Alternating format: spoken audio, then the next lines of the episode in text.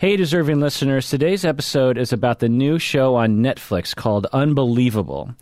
In this episode, we're going to talk about the first episode mainly because that's what I, I'm mainly concerned about. We might spoil the rest of the season, kind of, but Umberto is here with us, and he's only seen the first episode. And I also don't want to spoil it for people out there because it is an interesting story. And mainly psychologically and clinically, what I'm interested in is talking about the first episode, which isn't a spoiler at all to, to hear about that prior to seeing the episode, in my view. In this episode, we're going to be talking about rape and sexual assault. And if you are triggered by such things, then I would proceed extremely cautiously. We're not going to be talking about um, graphic details because that's not the sort of show this is, but it's probably going to dip a little bit into that. So just be really careful about that. Unbelievable is one of the hit TV shows that Netflix has put forth. Rotten Tomatoes gives it 97%. If you haven't checked it out, I highly recommend it. It sounds like a downer, it sounds like a hard watch, but it actually is extremely interesting, very compelling TV. And the episodes has eight episodes, each about 45 minutes long. And you, it's one of those bingeable things like Stranger Things, where right. you get to the end of the episode and you just can't wait to watch the next episode. You got to find out what happens. It's going to be one of those shows that's going to get um, Emmys, I'm guessing, because it's a TV yeah. show next year around. It'll definitely be uh, nominated. And so it's, it's just going to be one of those shows, and I highly recommend watching it. And um, we're going to talk about it on this show because it puts forth ideas that I've never seen depicted in a movie or a TV show before. Something that is uh, a big, big problem in our society and other societies too, and something that our special guest on the show knows all too well. Christy, welcome to the show. Thank you. This is the Psychology in Seattle podcast. I'm your host, Dr. Kirk Honda. I'm a therapist and a professor. Who are you, Umberto? My name is Umberto Castaneda, and I design uh, widgets mostly used on airplanes. and Christy, introduce yourself to Podcast Land. People know you because you've yes. been on the podcast before. I so want to make up a occupation. Makeup? what are you talking about? That's strange. makeup. What do you I don't get it. Yeah, I, mean, I don't know. Fabulous waffle have... maker.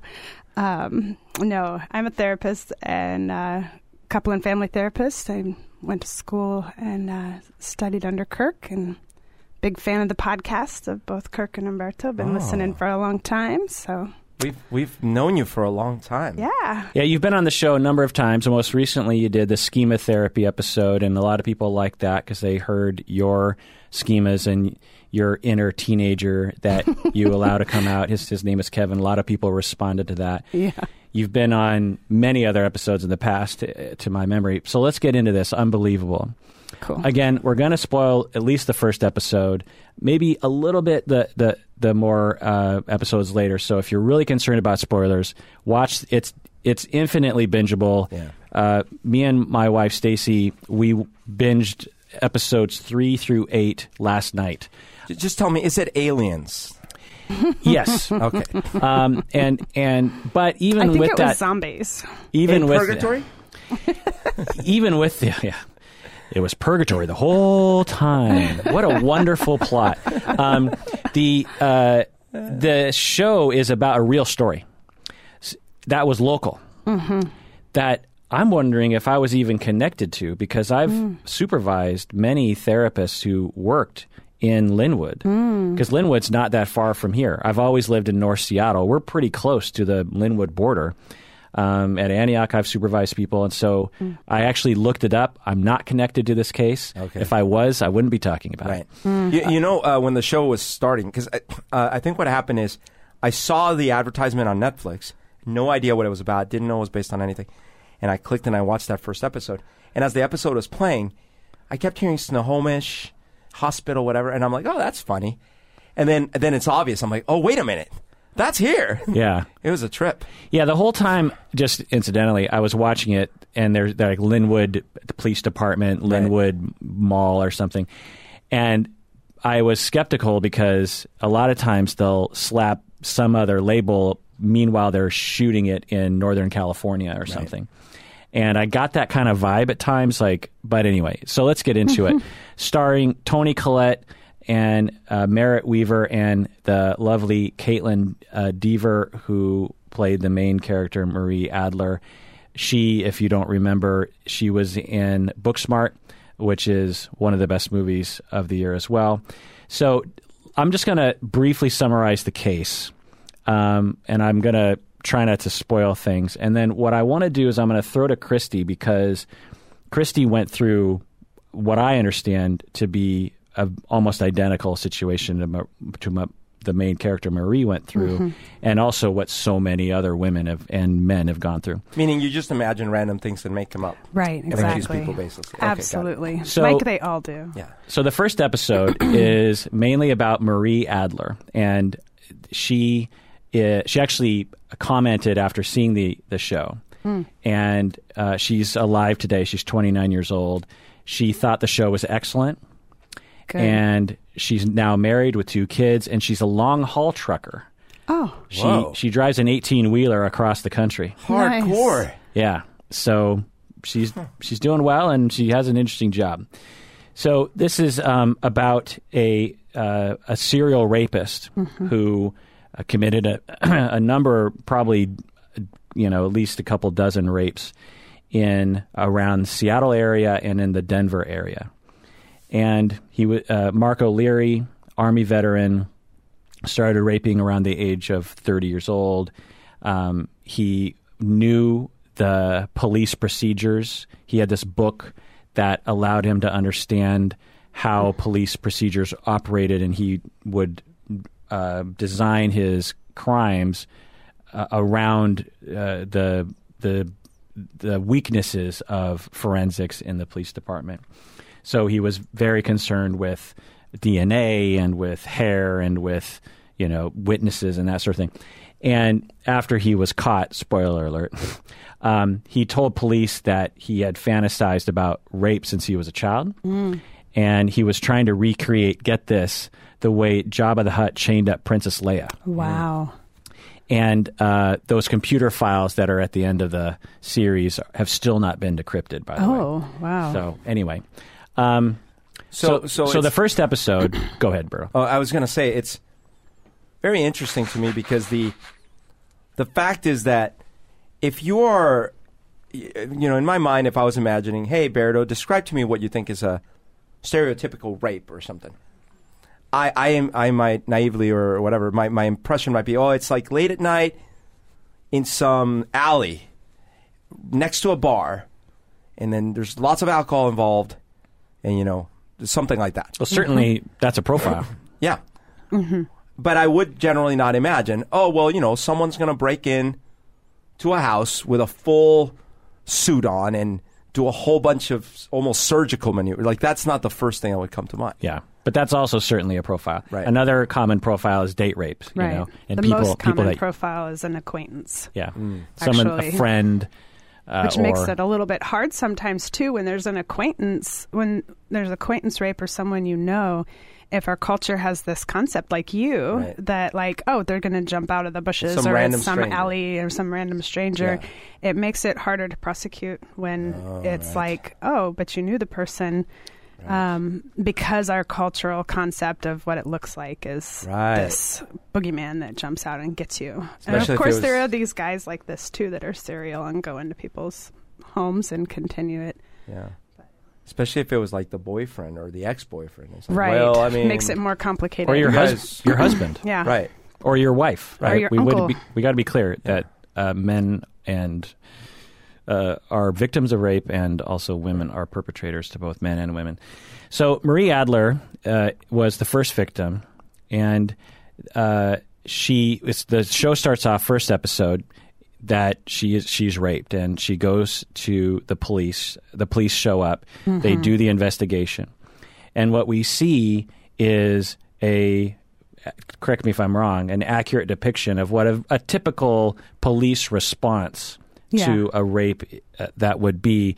And the interesting thing that really sets um, Unbelievable apart from the billions of other procedurals, you mm-hmm. know, NCIS and Law and Order, is that this is, you know, 100% from the victim's point of view, mm. which mm-hmm. is a brand new way of telling a story. We've all seen mm. Law and Order, you know, but it's always told from the police's, the police yeah. and the prosecutor. We, the, the, viewer only knows what the po- what the police and the Right. yeah knows generally. Right. Yeah. Right.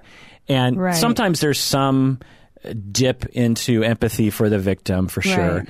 But this one, you're in her shoes. Yeah. And that first that first episode, you're walked through step by step and you just get this sense of Mm-hmm. how violating mm-hmm. unintentionally mm. the system oh, is Oh, terrible. to a person who was victimized in this way. That, that by, by the way, that was definitely hard to watch. And I mm. was so upset watching it. I'm like, this can't be real. Hmm. This can't be how you were treated when this happens.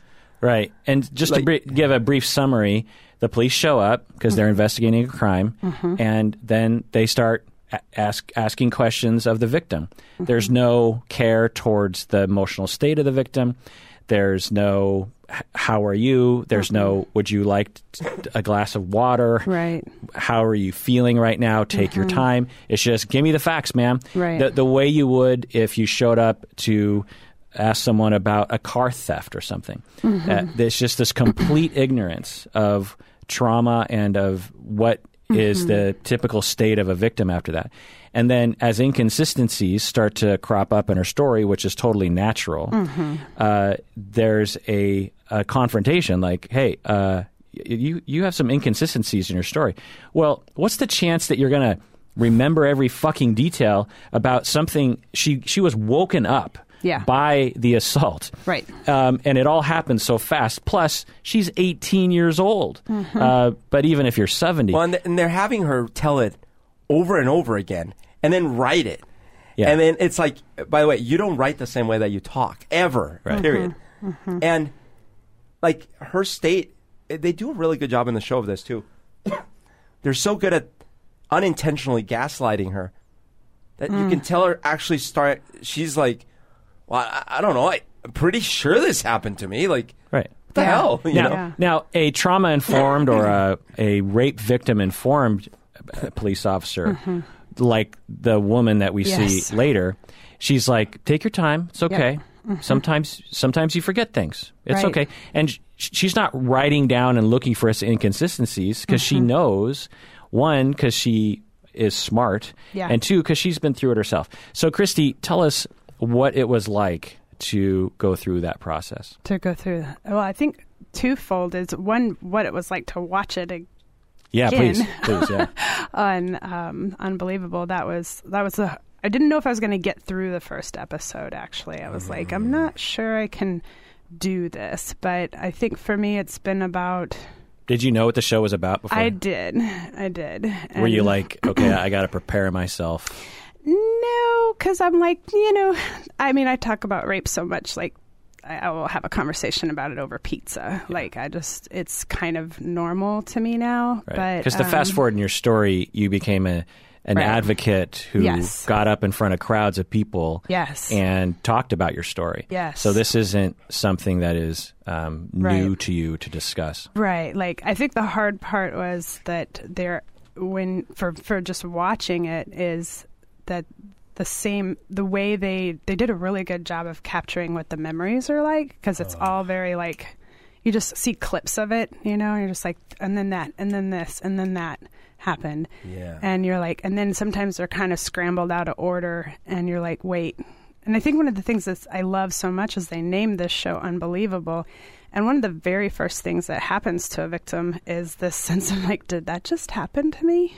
You Yeah. know, that's literally unbelievable. Like, it's pretty hard to internalize it that it actually happened. Yeah. So I think So that's. did you question yourself in terms of Yes. I was like, I remember I called the police and I said, I think I've been raped. Like, that was oh, literally similar. Like, I think this happened, you know, even though I knew it did, it just was so confusing to me yeah. that it could, Right. you know, and then it was from there to where I was um, to the police being in the police car, and then from the police to the hospital, and then from the hospital to the police station, Mm. and then from the police station, my mom actually came and picked me up. So a trauma informed or a rape victim Mm-hmm. aware uh, investigator would hear, I think, and say, 99% sure it something happened, and we have a victim here Right. who was just trying to wrap their mind around it. Right. Um, dumbass cop, as portrayed in this show, who was a Right. real life police officer, uh, who has no idea.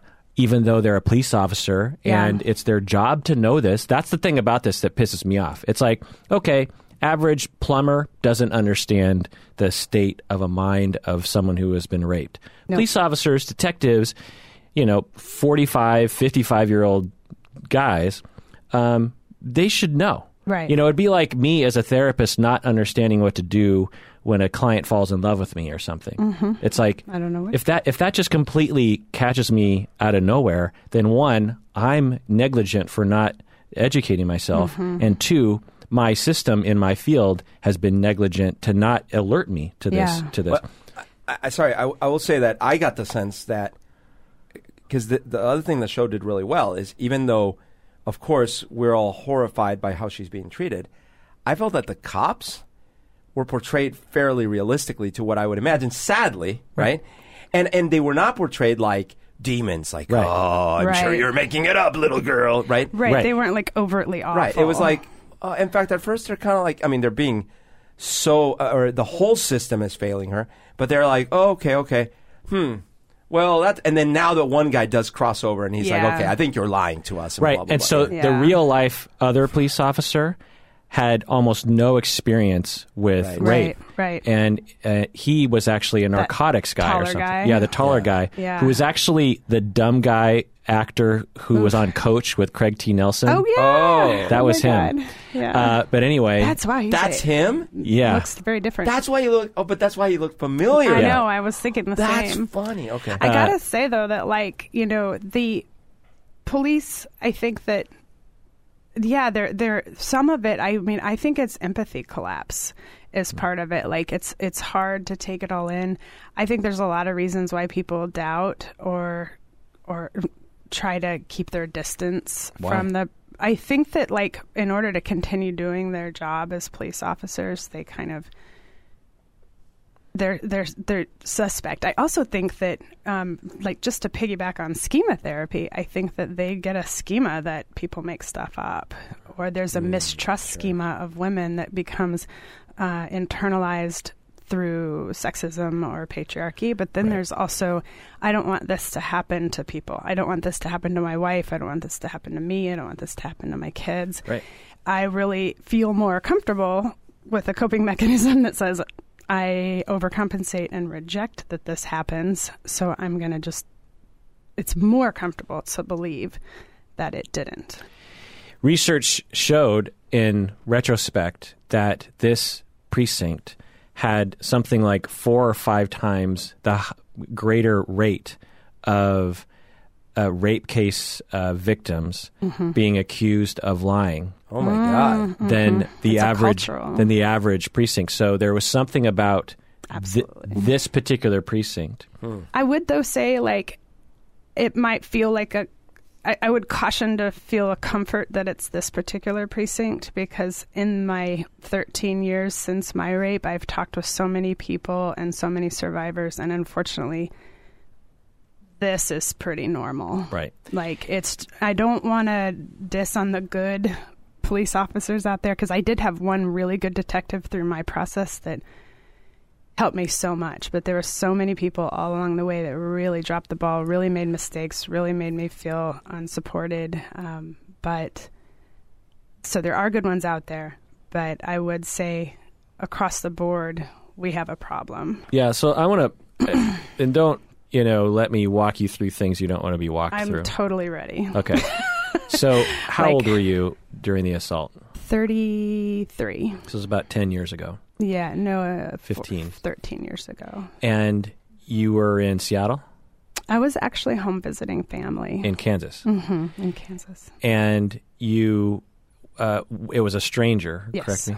Yeah. Uh, and it was like at night, or what, yeah, what were the circumstances? it was at night. Um, it was a drug facilitated rape. So I woke up with somebody. I didn't know who he was, and he was just. I mean, it was very similar to what she went through. It's like you just wake up and they're Oh my God. they're there, So and it's happening. it was drug facility. You said Yeah, so like somebody drugged me while He you were out Yeah, with friends, and then something. I and then I woke up in this place. So So he had like dragged you some, or like led you somewhere. Or? no, there was a, a house party um, across the street, and so we ended up over there. Okay. Oh, you hadn't gone to that house party. We had gone for a bit, and then I don't really remember. So this is where it gets, and then this is what's even harder is like, so like looking at the types of rapes, what's prosecutable, what's believable. Um, when we have drug facilitated rapes now, we don't need to beat the shit out of someone, and really, it's hard to get a jury to buy Right. that this happened to you if there's not this like horrible Oh, because you're you not know, bruised. you're something. not bruised. Yeah, like I was, but like not to the extent that Mm-hmm. it would have been if it was like Mhm. an attack where they had to overpower me Mm. in that moment. to me, the key is that research shows that of those allegations where Mm-hmm. people come forward and make an allegation, Mm-hmm. it's found that the vast, vast majority of those people are telling the truth. Yeah, Uh, one, because everyone knows that to make such an allegation is going to incur a lot of possible bad things. Mm-hmm. So, for someone to actually come forward and say something, uh, it probably happened. Yeah. Uh, the rate of false allegations like that is pretty slim. They happen. I know the statistics on that. What is it? Two percent, between one to two percent, and the problem is, is they don't actually track why they're classified as false report, and some of them are classified as false report because the victim recants their story out of fear or out of this intimidation from the police. Wow. Um, and they also never keep track of the people who wanted to prosecute but weren't allowed to. Right. There's a Mm. lot of people that really want to. And I was looking at the RAINN, um, that's the Rape, Abuse, and Incest National Network website. They draw really good statistics from the Department of Justice. And right now, out of every thousand rapists, only five will ever spend a day in jail. So 995 of them walk. Right. So And- and- it's, it's pretty hard to face those numbers sometimes, and Right. it's And- and- ooh, what's going on? my soapbox is that I always get on about this is that of course certain uh, percentage of criminals are going to get away with it because they cover their tracks they're just hard to track down uh, but that rate is way out of whack with other kinds of similar crimes like robberies or Yes. random assaults on the street or something and the reason for that is because of us we have built a society that actively uh, punishes victims Yep. in a variety of ways that this sh- show uh, unbelievable depicts. Everyone knows that, um, and so therefore they don't even come forward. And even if they do, the system fails them often, and so And they that wish they hadn't. Right. Um, and that's what, you know, Marie Adler eventually says later on. She's like, um, what I've learned is I should have never reported this. I Yeah. Mm-hmm. wish I would have lied more effectively from the beginning. Yep. Um, uh, the problem was, was that I had some trust in the world left. And what this event taught me is that I should have never trusted anyone because that that's what the world has taught me. Everyone understands that from the age of 10 years old, Yep. uh, maybe even as young as five, children have gotten the message from our society that if you come forward Mm-hmm. about things like this, now if you come forward about being mugged or robbed, Right. you're, you're, how many people don't tell the cops when their car is stolen? How many people don't call the cops when someone breaks into their house? You know, like less than 1%. and Someone you breaks can tell people at work the next day. yeah, you'll be like, you'll, yeah, you'll be like, oh my God, someone broke into my house. How many people uh, report to anyone, let alone the police, that they've been sexually assaulted or, or raped? Right. Very low percentage. Very. And that's because of us. It's not because of the victims and their weakness. It's not because of a couple police officers. It's because of the messages we give, the shame, the system, the lack of trauma informed care, the lack of research, the lack of education, the lack of legislation, Yep. the the lack of uh, feminism, uh, and we uh, we're we're failing, and we're and right now. uh, A show like Unbelievable, we're like, okay, there's a seduction around, like, okay, well, we caught him. I get to go to bed, sleep well, knowing that we got you know Marc O'Leary, And that was 50 years ago, right? whatever- it was recently, Yeah. just like uh, seven years ago they, Yeah. they caught him, or eight years ago, or Wow. and uh, right now at you know your statistic. Uh, what was it? Uh, Ninety-five or 995 out of a thousand. 995 out of a thousand rapists Never. are right now uh, at large. Uh, do you think they've uh, wrapped up their raping? Um, they're they're continuing to do this. You know, it reminds me of the Brock Turner case. You know, is similar kind of case Yes. where the woman what you know, even admitted she's like, I got really really drunk to the point where I was sort of blacking out. Um, and the and he was convicted, but he was only given like three months in jail or something like that. That's also pretty typical. The Right. the incarceration time period is rather low if they ever get to jail. Um, Right. If you ever get to prosecute, I think another thing, just to interject really quick, is one thing I learned in the process was that rape is a crime against the state, not against you. So even if the woman or man or victim wants to prosecute, the ultimate say in whether or not that happens is the state. So you can be denied, and they also don't keep track of how many people are denied access to the justice system. You could go through the civil process, but when you do that, you have zero protection. Like they can, in criminal system, you have rape shield laws that will protect you from them asking you questions about like your partners or your lifestyle, you know, things that aren't really relevant to what happened. So they'll basically just, if you go in a civil case, they're just going to destroy you on the stand. And then also, civil cases cost a lot of money, which not a lot of people have access to. And um, if they find, just like with what happened with her, if they find that you are partially responsible, you might get charged with something. Um, right, you could be sued for libel or whatever. yeah. And Okay. so it's just really not accessible for people to and you're right and I love like it makes me feel so good to sit there and watch you get so mad about mm-hmm. people not doing well enough because we aren't and and I think that, you know, it's because we just don't talk about it. The shame silences us, and then people don't know how to talk about it. People don't want to believe it happens. People don't want to deal with the fallout of it.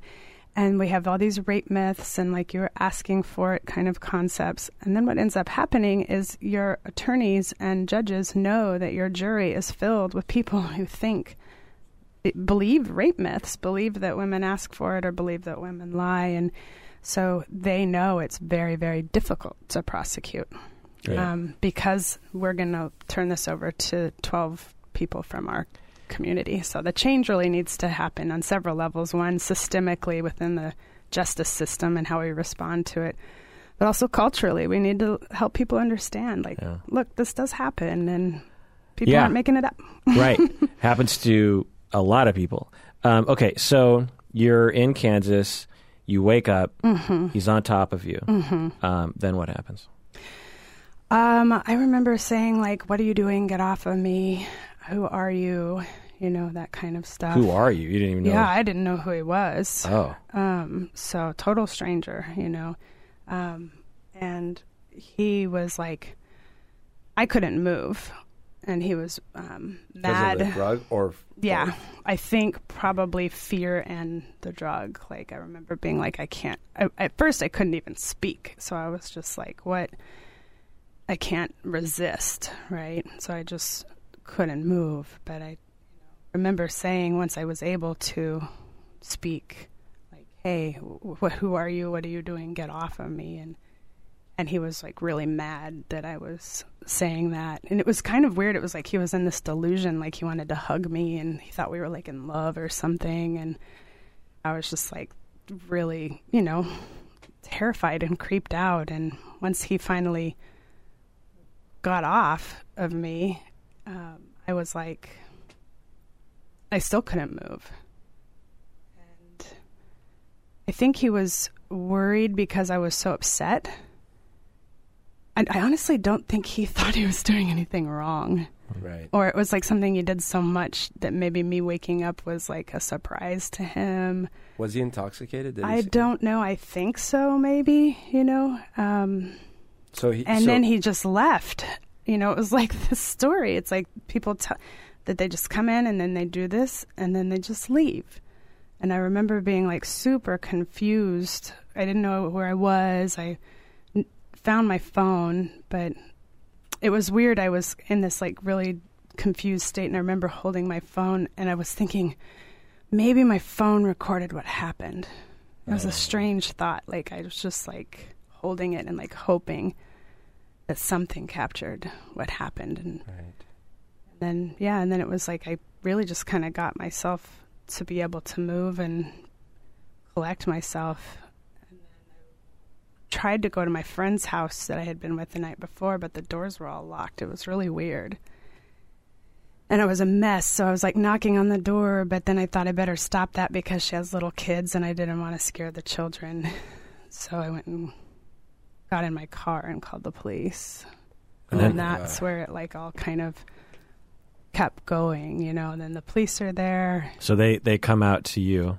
Yeah, actually, I didn't know where I was in the city either because I was on the Missouri side visiting a friend, and so I had to drive to to until I recognized the location I was at.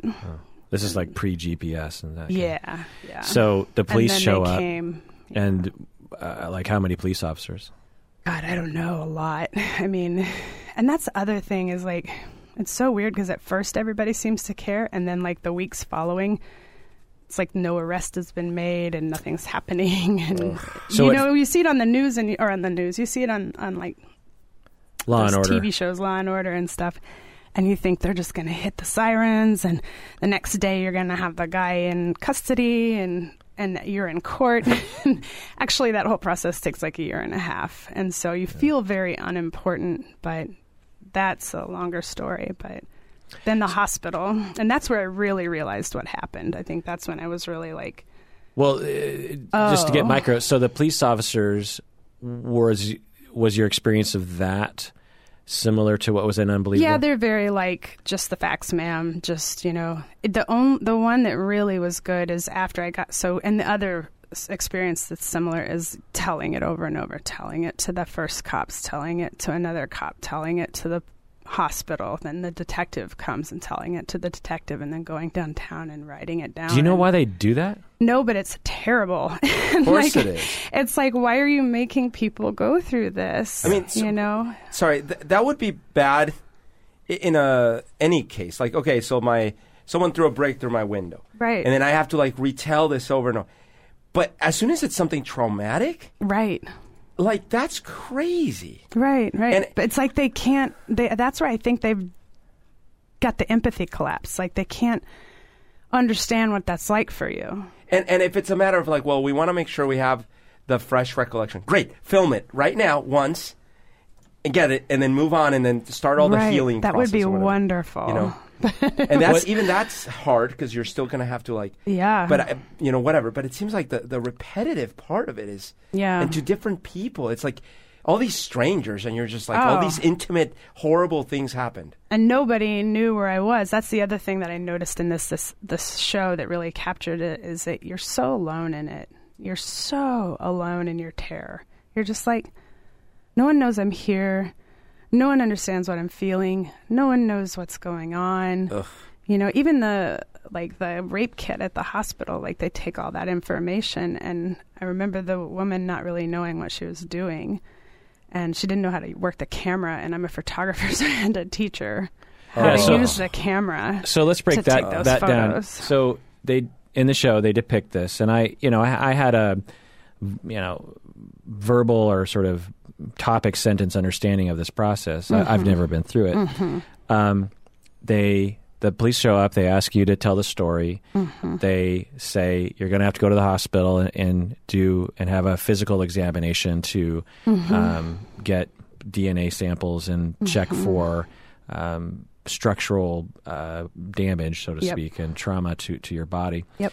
uh, and take pictures. Anyway, so you go to the hospital in the show, Mm-hmm. and they swab everything. They swab inside your vagina. They swab outside. They swab your face. They swab, and Hair. they're they're looking for DNA, Mm-hmm.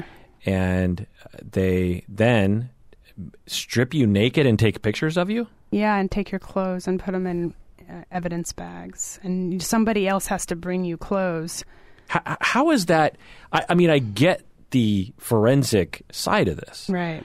but no one's there going like, so um, y- I know you've just been victimized, but it would be it's a it's a really great thing if we can get pictures. Uh, do you is it okay? It, like no one asks if it's okay. No one gives you an option of like, could I do this like in an hour? Because right now I just need a glass of water. Right. Like no one does that. No, no. They just strip you naked Just take at the st- hospital Yes. after you've been physically yes, violated. That's why there's so many levels of violation for Yeah. sur- for survivors. It's the f- original violation, and then there's the violation of like the coldness of the police, and then Yeah. the violation at the hospital, and then add on to that later, they never used the rape kit. They never even looked at it, tested anything, and in, in fact, a few weeks into the situation, um, I found out that like the hospital had thrown away some important pieces of evidence and Why? uh, they were negligent. That's all. Um, and I actually had years later, well, not that many years later, but like a year after, had started working with uh, Missouri State because it was in the state of Missouri. I started working with the Missouri State rep to create legislation because I thought about pursuing suing the hospital, but you know, you're already you're after an assault, you don't even have the energy to fucking eat breakfast. Yeah. Like that like you can't do any normal things.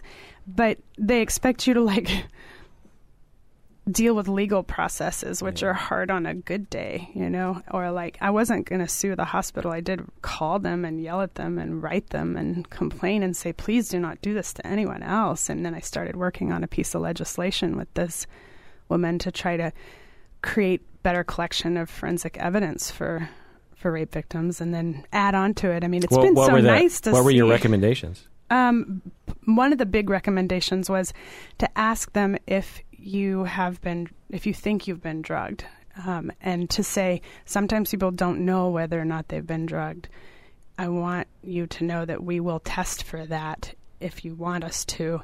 Um, the other, and that we'll hold on to that so evidence. Right.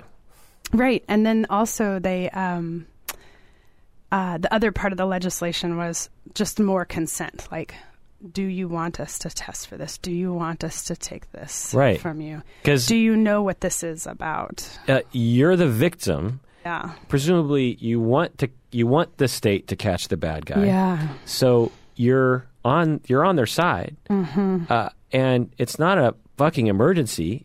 It doesn't have to happen this 2nd Um, how about a little bit of like, is it is it okay? Like it'll Yeah. help us to catch the guy if we can take pictures.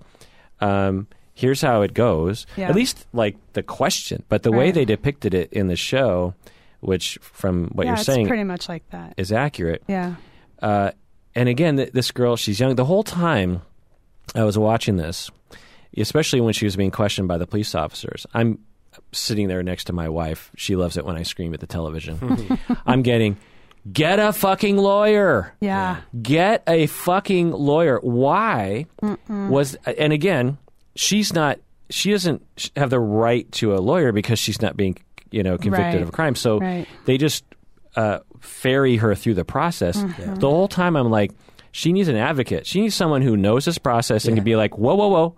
You've already asked her that question. Yeah, Uh, you have the answer. So let's move on. yeah. She's already given you that answer. Stop. Right.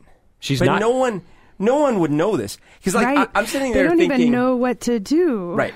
Like I'm sitting here thinking of the following. Let's say that right now someone uh, broke into my house. Let's say, and they stole my TVs, my 20 TVs. I have 20 TVs sitting there waiting for, to be sold. Okay, they stole- stole my 20 TVs. I don't know what's the process. I mean, I know I'm going to call the cops. Maybe they'll come over. I don't know what I have to fill out. I don't know anything. And that's just about like someone breaking into your house and and let alone if they if there's some suspect and do I have to mm-hmm. go to trial? What I, I have no idea about any of this. So how is an 18 year old in trauma going to know anything about anything during that process? Right. And so of course she's just like trusting the system, right? That was the Like- biggest bust, like bust. I don't know what the right word is, but the biggest like shattering experience Pop was bubble, yeah. sh- pop bubble. Thank you. Is I was like, oh, the justice system doesn't help me. Yeah. Like I was like, oh, got it. You know, but it took like you have in your mind these are the people that are going to help and they know what they're doing and and then it's like and I don't think that really dawns on you until later. It's kind of also in the moment where you're like, why are you doing that? Or Yeah. but you just submit to the whole thing because it's authority, right? You're just like, Yeah. okay, ne- next thing, you know.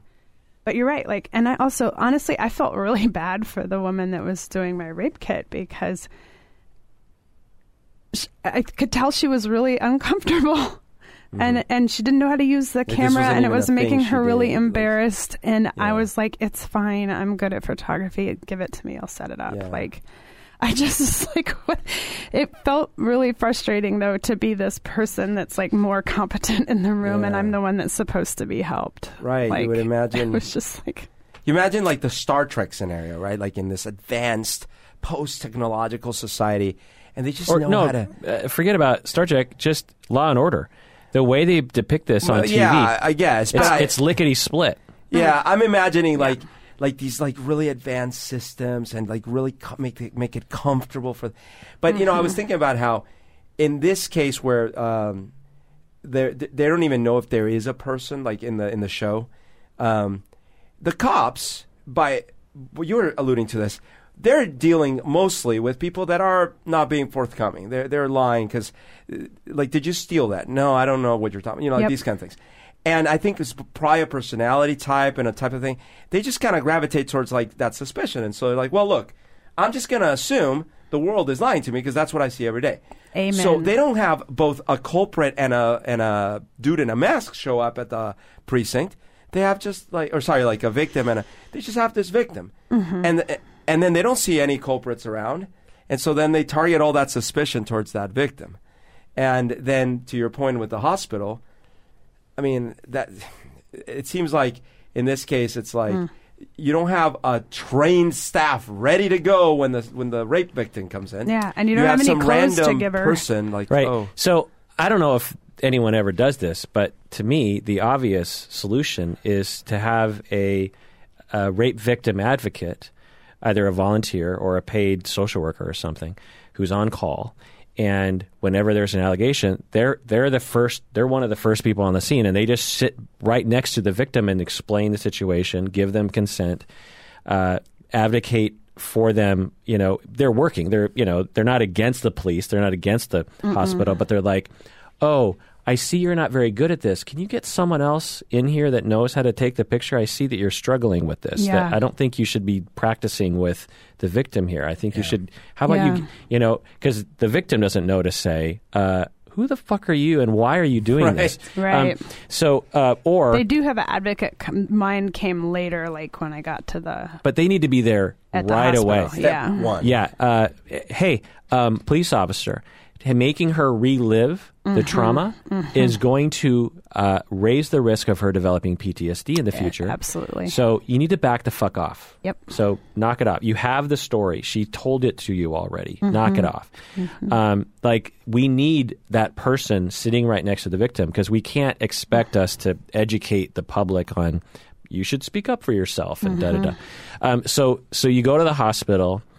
Um, w- was that uh, as traumatic as they show in Unbelievable? Was it violating and Oh yeah, absolutely. I mean, you've already felt, you know, so much like nothing was your choice, and you don't really who's the who is these who's that stranger, you know what. Why is it just okay for people just to shove stuff into me? Yeah. Basically, you know, I'm sorry to like be Yeah. so graphic there, but like, and I think that's what kind of happened later on. And I don't know how much we want to talk about the rest of the show, but like, there's that feeling of like, it's hard enough that this can happen in the world. It makes it so much worse that nobody cares right? after or does anything about it, or what they do about it harms you more. Yeah. You know, so yeah, it was it was not a good. And I, I've actually years ago, and I was just thinking today, thinking about coming on and talking about this, that I might revisit this idea. One of the things that also happens is when they take your clothes, you know, someone has to bring you clothes. If you don't have a person to bring you clothes, I would like to start some sort of organization or pair up with organizations that provide you clothes. Like my a friend, my friend came and she brought me like a t-shirt and some sweatpants and some flip-flops, but that was like, you know, what I had. That was it. And then the next step was being outside of the hospital and in a car with a strange man who says he's my detective and he's taking me to the police station and I'm sitting there without a bra or underwear Oh. on and you just feel so like like women like to wear their bra, you know? like that's like you're at home or you're around somebody you're comfortable with when you take the bra off at the end of the day. But when you're just kind of like sitting in a Yeah. car with a strange man After what's after happened. what's happened and you're like Yeah, I mean, it- can i have a bra can someone give me some underwear can something different happen like i get mad about it now and i would love to start i started looking at it years ago where i was like what could we do to like at least have like kind of some one size fits all sports bra situations a couple of different sizes maybe an organization that helps provide this to hospitals as like a resource, you know. Yeah. Otherwise, if you don't have someone to bring you clothes, I think they give you like paper clothes, like the kind that the police carry around in their car that Yeah, it's like one treating people like they're Auschwitz prisoners. Uh, two, it's almost like you know they passed legislation in certain states that they were trying to uh, make abortions illegal, but they couldn't manage it, so they decided to make it mandatory to do an invasive. Um, uh, son- uh, sonogram that involved basically a giant, uh, for lack of a better term, uh, you know, implement a Yeah. probe. cylinder Yes. that is uh, that's in- placed up up someone's uh, vagina, which is a real probe that they will use Yep. under certain circumstances. But they made it by law mandatory Mm-hmm. uh, against physicians' uh, recommendations. Like, okay, yeah, on some rare cases, we need this implement. Right. Mm-hmm. I actually know sonographers who uh, talk about when they would need that, and it's actually not very common. Uh, but they they made it by law mandatory. Why? Because they want to uh, disincentivize uh, Make it abortions. as painful as possible already, uh, on top of how painful it is. yeah, it's almost like it is almost the like- system wants to suppress victims coming forward. Yes, absolutely. And honestly, I, I joined so many groups of women afterwards, and you know, and that's the other thing I want to say for any survivors out there listening is you don't have to report it. You can do whatever you want to do. If you feel safer not reporting it, don't report it. If you feel like you want to report it because you're worried about it, know what that entails. Um, but it it's okay to not. But it does discourage. I know so many women that were like, "Oh hell no, I would never get them involved." It's I know that it's worse, and I was like, I did not know that. That's terrible. And my mind was more like this guy seemed like he did it before. That was another thing I really felt was like this is it was obvious to me that this is not his first time, and um, It I felt, is. right. And I felt the sense of duty to protect other people. You know, to be like, don't go out and hurt more people. But well, and I correct- know a lot of survivors feel really bad about not reporting, though. So Yeah. don't feel bad out there. Right. If you're listening, do not feel bad. You had to do whatever you had to do to protect yourself, Hmm. and that is okay. Hey, listen, like for most of history, sadly, and right now still in some place of the world, it wasn't just about like, oh, I know it's pretty uncomfortable if I report it. It's like, well, no, you will die. Because the, the idea was, and I think this is what's permeated everything, the problem isn't that you got raped. The problem is uh, i- infidelity outside of marriage and immorality. And mostly we're talking about guys here. And so, like, the, in still unbelievably in, in places in this world, if you get raped, you're going to get killed yes, because you've sinned. right, you Pe- brought you brought dishonor on the Yeah. family. Well, and why were you drinking uh, in the first place? Uh, what were you doing?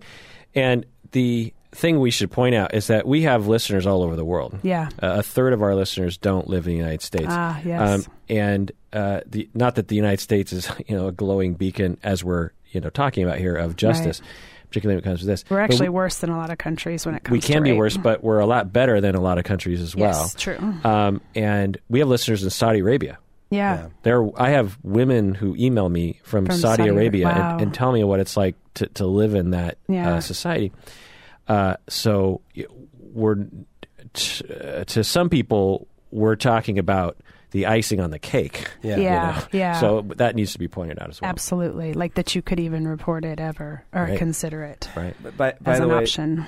sorry, Or even go out by yourself for that yeah. matter. Or even go out by Right. yourself or have a drink. Yeah.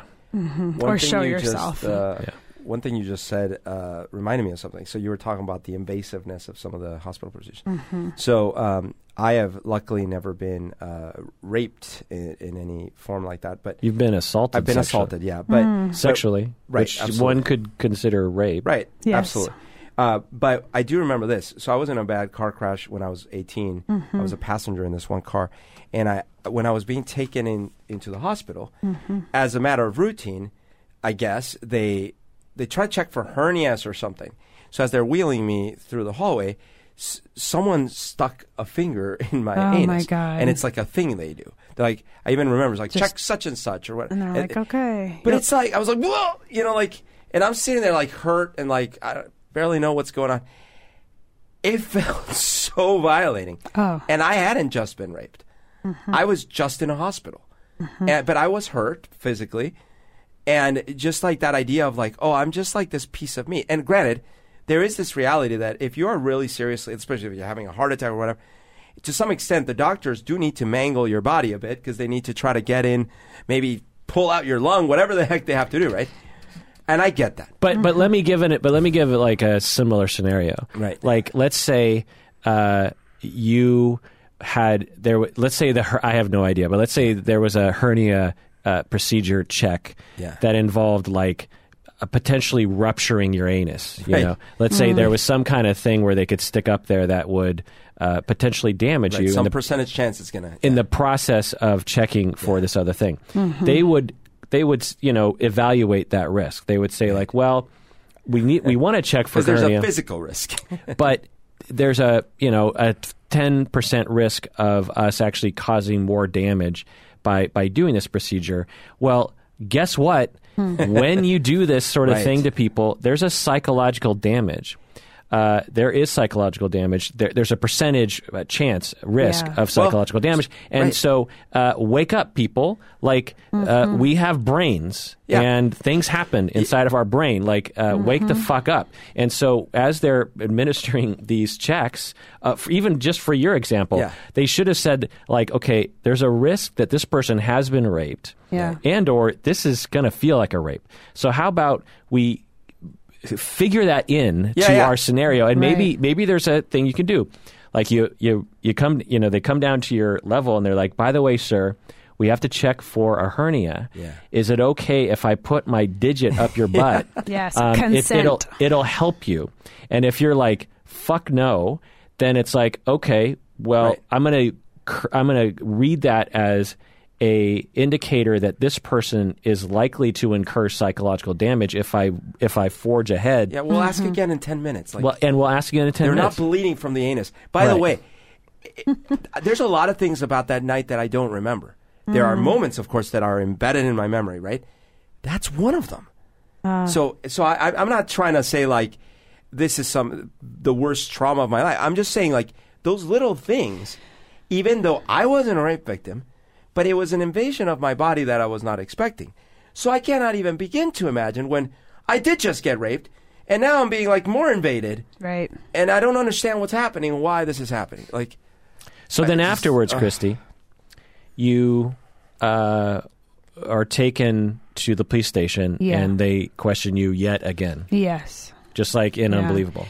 Yes, and in this case, I was grateful. There was a um, victim advocate there, and I don't remember. I think she just provided emotional support, and the detective um, asked his assistant or somebody to come in and I guess he wasn't a very fast typer, and he didn't want me to have to write it up. So they, I was going to say it all again, but this woman was typing it up. So you, so here you are again, like just me and like three strangers, all kind of hearing the worst thing Yeah. that I ever, you know. I think that's the other thing is like women are just. I mean, I think men can fear it too, but I think women fear it. We're taught to fear this from an early age. Don't get raped. Don't draw attention. Don't be too much. Whatever, you know, all that victim blaming kind of conditioning.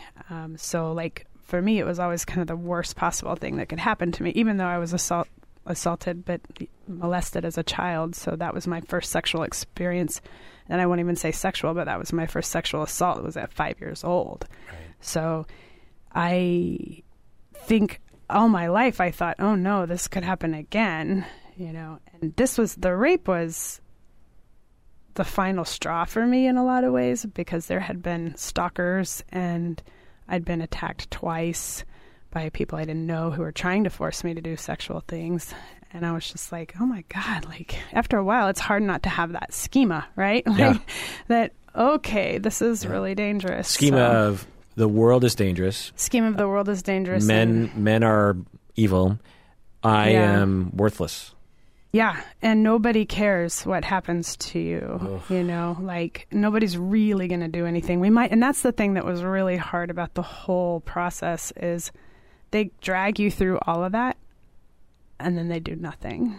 So that's what happened to you. Well, that was where it went to. Was like so. I went to the police station, and then we wrote all that up, and then I had called my mom, and she came and picked me up, and I remember being really tired and really mad, and there was some.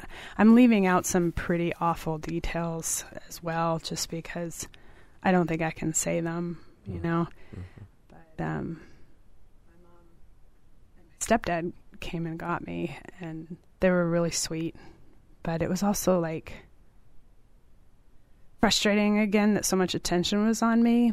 And I went home and I took a shower at my mom's house. And when I came upstairs, she had made breakfast and she'd like put everything out really nicely on the table. And like we were going to sit down and chat kind of breakfast. And I remember being really angry. And I was like, this isn't a fucking event. Right. I was just like, can I just eat some goddamn food and go hide in bed for maybe like two weeks, you know? yeah. And my mom is so sweet. Like, I literally said that to her. And she was just like, okay, okay, whatever, you know? Right. She's really good at like managing that. Um, and I really appreciated that. Great. And and your mom knows enough Yeah. to say she's been through something really rough. Yeah. She's going to be in a bad mood. Yeah. I was just so and I'm glad she's all. telling me what she wants. I I took a stab at what I thought she might want Yeah. and she told me otherwise. Great. Now I know. Yeah. in the show, unbelievable. Um, they don't. Uh, the the characters around Marie Right. don't have those kinds of reactions. Oh, that support group. yeah, That support group. I was so upset. Of the other kids. Yeah, I'm like, oh well, that my was God. after That was she later. had uh, falsely said that she lied. But Yeah. wouldn't they? But the, what- that, that's my point. Is like, I guess I know it's just a show, and I'm just being shown what the show is showing me. But it's a, But, a but good I, thing to be me, angry the viewer, about. right? But me, the viewer, I'm like, but don't you see?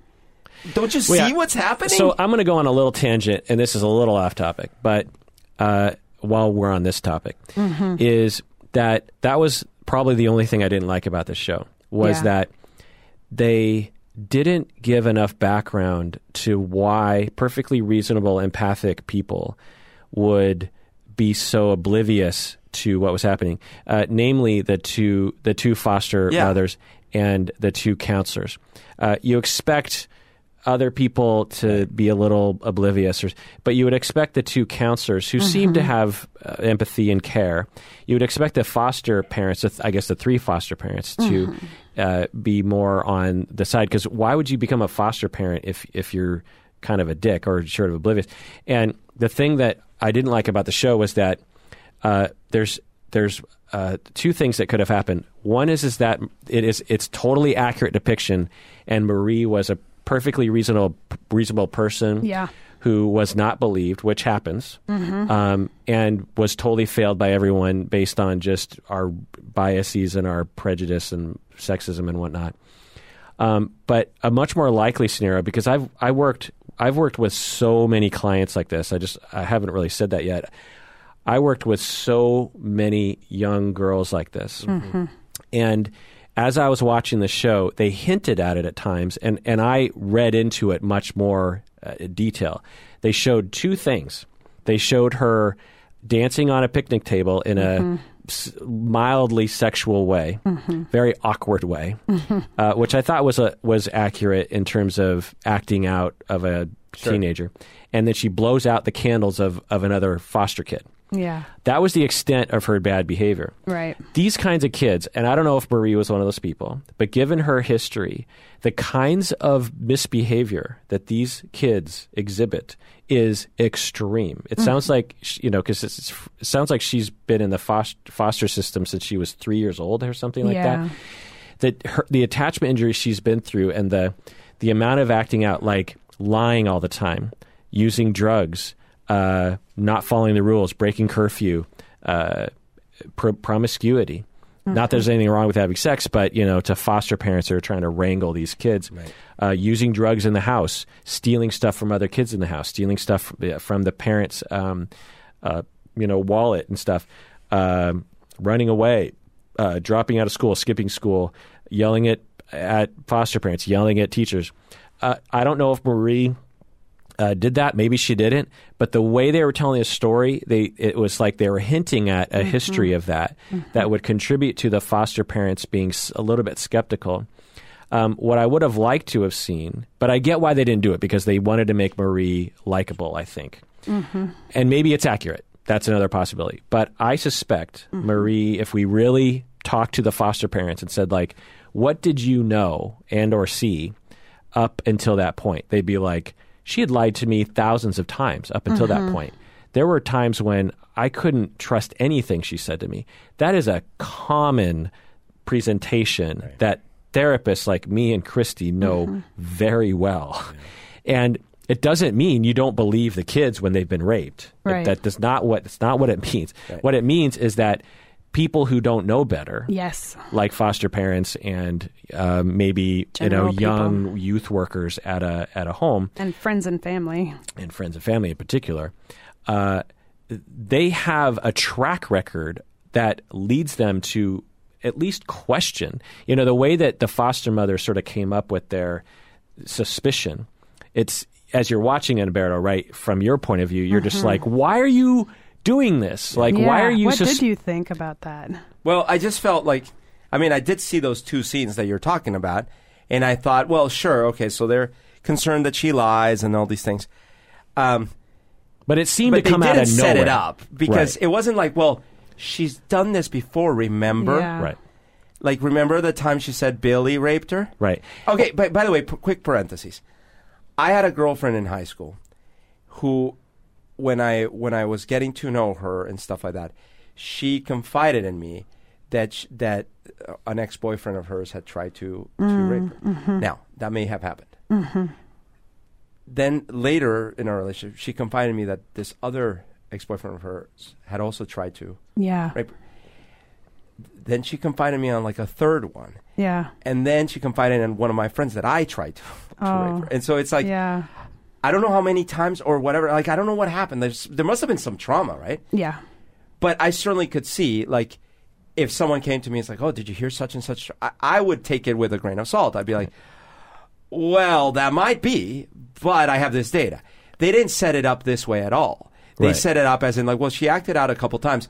Now she's a and, and barely. I mean, Uh, right. she danced on a picnic Yeah. table, Right. Yeah. and she blew out someone's Right. candles. I just I want to was- say that's the background. Right. Yeah. And if that's the extent of My mom would have been happy if that's how well behaved I was. yeah, I mean, there was, you know, you've had clients like this when you were at internship. Yeah. Oh, Uh, yeah. It was, it was a daily occurrence, Sure. and and and so.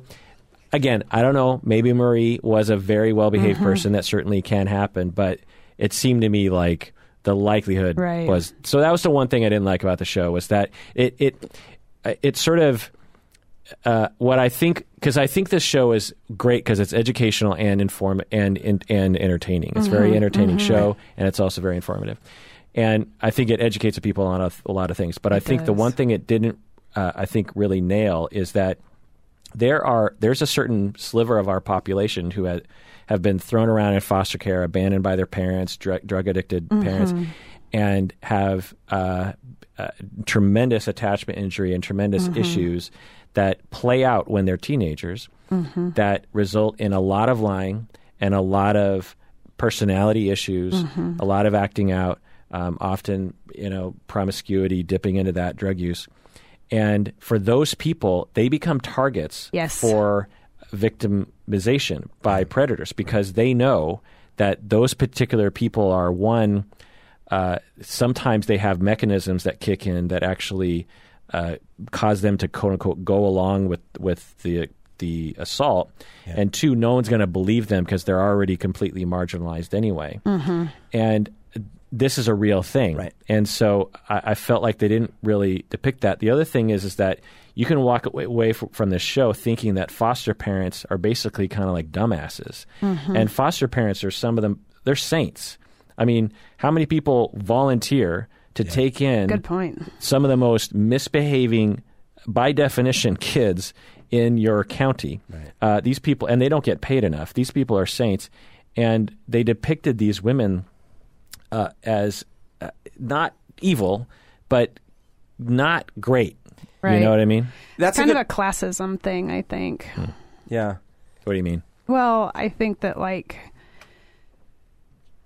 I don't know, like I think that that that they're like, oh, they're they're not that well worldly, you know, even though they're helping kids, they especially because they're helping kids, they haven't like gone out in the world more. They're too busy like taking care of difficult children or whatever. So there's this sense that like they have a limited um experience in the world. I feel like that's how they were portrayed in this show at least. I Right. see. And I think that also, you know, well, first of all, I think you're right. Foster parents are saints, but also they can be bad and they have Yeah. hurt kids just like real parents can. Yep. Um, and that's all there. But as you were talking, especially about the marginalized stuff and, and the fact that sh- someone that's that marginalized will be targeted, um, that's an important thing to say on here, I feel, is like I started to realize like I had to fight tooth and nail to get to go to trial to prosecute.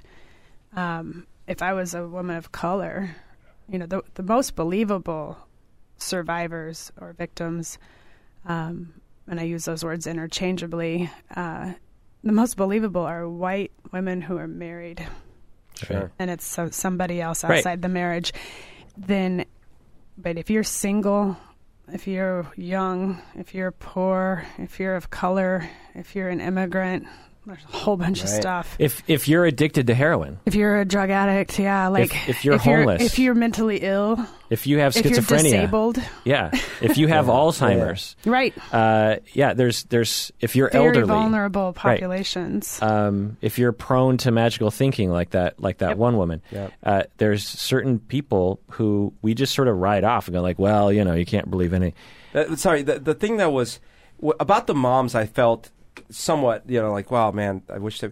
But it was the counselors that that struck me the most. I was like, wait, you you encouraged her to go back first of all, and now you're just assuming that that's the end of the story, and you're just mad at her. right, Right? like, wait. Yeah, and they kicked her out. Yeah. Uh, well, s- oh, and then she gets fired from her job because she's yelling at her friend. Yeah. Like, th- there were certain things where, again, could have happened. Yeah. But to me, it would have been, I think, even a better story to show. And they showed a little bit of this, like when she was trying to get the sheets at the store. Yeah. And she acted out a little bit there. And apparently that was a true story based on her account of what happened, Mm-hmm. which makes total sense. It's just like you kind of get locked in, like, I want my original sheets. This is hard, you know. I want this thing to have that happened to me to not have happened. Like your Is what she was your really breakfast wanting. Yeah, like can this? Does this have to be this way? right and so the uh, the way they portrayed it it was like uh, aside from those little incidents it was like she was just being totally reasonable and again could have happened that way but a typical 18 year old who is developmentally like a 13 year old or even a five year old because of the traumas that they've been through Yeah. tend to react in. Ex- I mean, you were 30, 33. 33 years old and you're with your mom Yeah. and you were pretty snotty to her. Yeah, I think actually when I as we were li- talking about this, I think I realized I was oppressed through the rape. I had no power, And you wanted to. and then I had no power in the justice system, and then I had no power at the hospital, and I had no power everywhere. And I think once I got home, I was just like, I have power here. right. I want to exert. That and was I didn't kind of. mean to hurt her or Right. be mad, but I was like, I was mad, and I hadn't had a chance to express it to anyone yet. Yeah. The, the analogy I always give is you're teaching your kid to uh, ride a bicycle and you let go of the bike and the kid uh, immediately crashes and skins their you know knee on the asphalt and you walk up and you go like well you know get up on the bike try it again. The kid's like no i don't want to. You don't like slap the kid across the face and say you're a you're a quitter you Right. you Right. motherfucker. You know you're just like okay he's hurt. Mm-hmm. I get it i'm not going to take his outburst as an indication of some kind of personality This flaw isn't a Right. literal situation. yeah So so and not someone a typical behavior for Right. you know. Someone just went through something. That, you know, I stubbed my toe, and my wife asked me to take out the garbage. I'm going to be like, in a second. You know, Yeah. I'm, I'm not going to be like, oh, you know, it's fine. Uh, there's a people understand that, and Yeah. the same is true about events like this. Yep. I, I, I will. I will say, for example, nine years ago, I had a thing happen to me where uh, um a relative of mine uh, had borrowed a whole bunch of money and did not pay it back, and it was a lot of money, right? And I uh, was in this argument with my mom about it. I, I was at her house, and you know, she was. I I think she was trying to tell me how I needed to, like, uh, how I should behave about it, whatever. You know, it's like. And I got so irate. I stood up, I yelled, and I left her house. And on the way out, I slammed her front door so hard it just broke off the hinges. Hmm. And I walked like a mile and finally cooled down and came back. And I had to apologize profusely and offer to pay for the door, all these things. This was not a rape situation. It was traumatic in other ways. And I wasn't 18. I was, it was just nine years ago. Right. Right. And, but it was stressful. Did your and it was- mom understand that yeah, you actually, were? surprisingly, maybe I'm not giving her enough credit, but uh, they were very understanding. About the Yeah. door. Yeah, about the whole outburst. Yeah. Which, anyways, but I the think point that's is, the thing you know, about family is sometimes there's safety to have Yeah. those big emotions. Right. Like at like at the store when Marie is trying to get the cheese. Yes. So so for you, you're at home. You say, uh, "Let's not make this a big thing." Yeah. Uh, you you have your breakfast. You take a shower. You hole up in your bedroom. Then what Yeah. happened? This is kind of a w- d- weird part of the story, but I was supposed to have lunch with my dad, and I have a lot of unhappy connections to my father that something in the rape triggered that I could And your never. parents weren't together, so Yeah, they weren't together. Oh, not your stepdad. Your my actual real dad. father yeah um and if some of it was like around when i was five and molested he like didn't think we should go to the police. He was like she's just gonna forget about it. It's not a big deal. Like he didn't care and he didn't react. And there's some other things that i kind of knew about him that were problematic to me around the way he treated women. Um, and i had to call him and tell him that I wasn't coming to lunch. I didn't tell him what happened, but I just said, "Look, I'm sick." And he was really mad at me and he was like, "Come on, you know, come to lunch. My friends were going to meet you." And he was just pissed at me and I was like, "Well, I'm sorry, but I'm sick and I'm I'm going to bed." And actually, that's the last time I've ever spoken to him. Really? I haven't talked to my dad for yeah, Wow. 10 years now. So, cuz it was like August 27th of 2006. So, in a better society with different biases and different assumptions, you could say to him, I was just raped. Yeah, I can't meet you. And I don't want to talk about it with you right now. right. Um, we'll talk about it later, maybe. And he would know almost all of what that entails. yeah, he would be like, oh my God. Right. Um, But you- I knew he would not react well. right. Because Or he it- probably wouldn't. you right. know. I knew he Oh, couldn't. and even if he had whatever, like the point is, you were. It, it, he- he was no longer like a neutral agent in this story for you. It, it so- became very clear to me that Yeah. he wasn't. Yeah, and I was m- mad that you know. I mean, it was. I, I thought it would, go one of. Se- it could go several ways. One where he would like downplay it or victim blame me, or another where he would, um, you know, say just forget about it. You know, it's better to move on. Or another where he would say like, "I'm going to go kill him." And I just want to say to all the people who want and have that natural urge to go hurt someone who's hurt someone you love. After a person has already been a victim of violence, the last thing they want is someone else doing violence without their consent. So sometimes it's not a great thing to say. You know, you you might be able to say, I, I, I wish I could. I wish I could hurt them for you, or like I feel that tendency. But there are people who will seriously grab their guns and their bats and go. Right. And- And, they think they're serving the victim. They think, and but what they're really doing is they're taking the power out of the victim's hands again by just doing whatever they want to do, not what the victim would want. Yeah, and, and, and to extend that, uh, generally speaking, is when a victim, and this was depicted with the second um, uh, detective in Colorado, yeah, where as she comes to the victim, she's like, "So, uh, this is up to you. What do you What do you want to do?" And and so it's not just like, um, "Would you like me to go stab him?" Uh, you know, if you're a friend, Right. Uh, I, I want to stab him, but do you want me to stab him? Right. Uh, maybe you want me to stab him. I'll go stab him. Um, but the uh, broader thing of just like, I I want to report this. So so some so someone comes to you and says they were raped last night. Um, either a kid or something, even if it's a five year old kid, it's your own kid. Mm-hmm. A, a key principle to follow is do what the victim survivor wants to do. right. Put it in their hands. Um, would you like to report it? I will support you on reporting it. What do you want to do? Right. Uh, to do otherwise risks often, again, uh, overpowering and dominating this person yet again, Yep. uh, and putting them in a position where they're like, well, not only does no one care, but now everyone that's supposed to care about me, my loved ones, also don't really care. They're all just operating on their own needs. Yes. Uh, when is anyone going to stop and ask me what I fucking need right now? Yeah. Um, and it's this. It's it's good intentioned. They they're trying to care, Mm-hmm. but they haven't been taught to be sensitive to to Mm. the state of a victim, right. um, and that for many victims, survivors,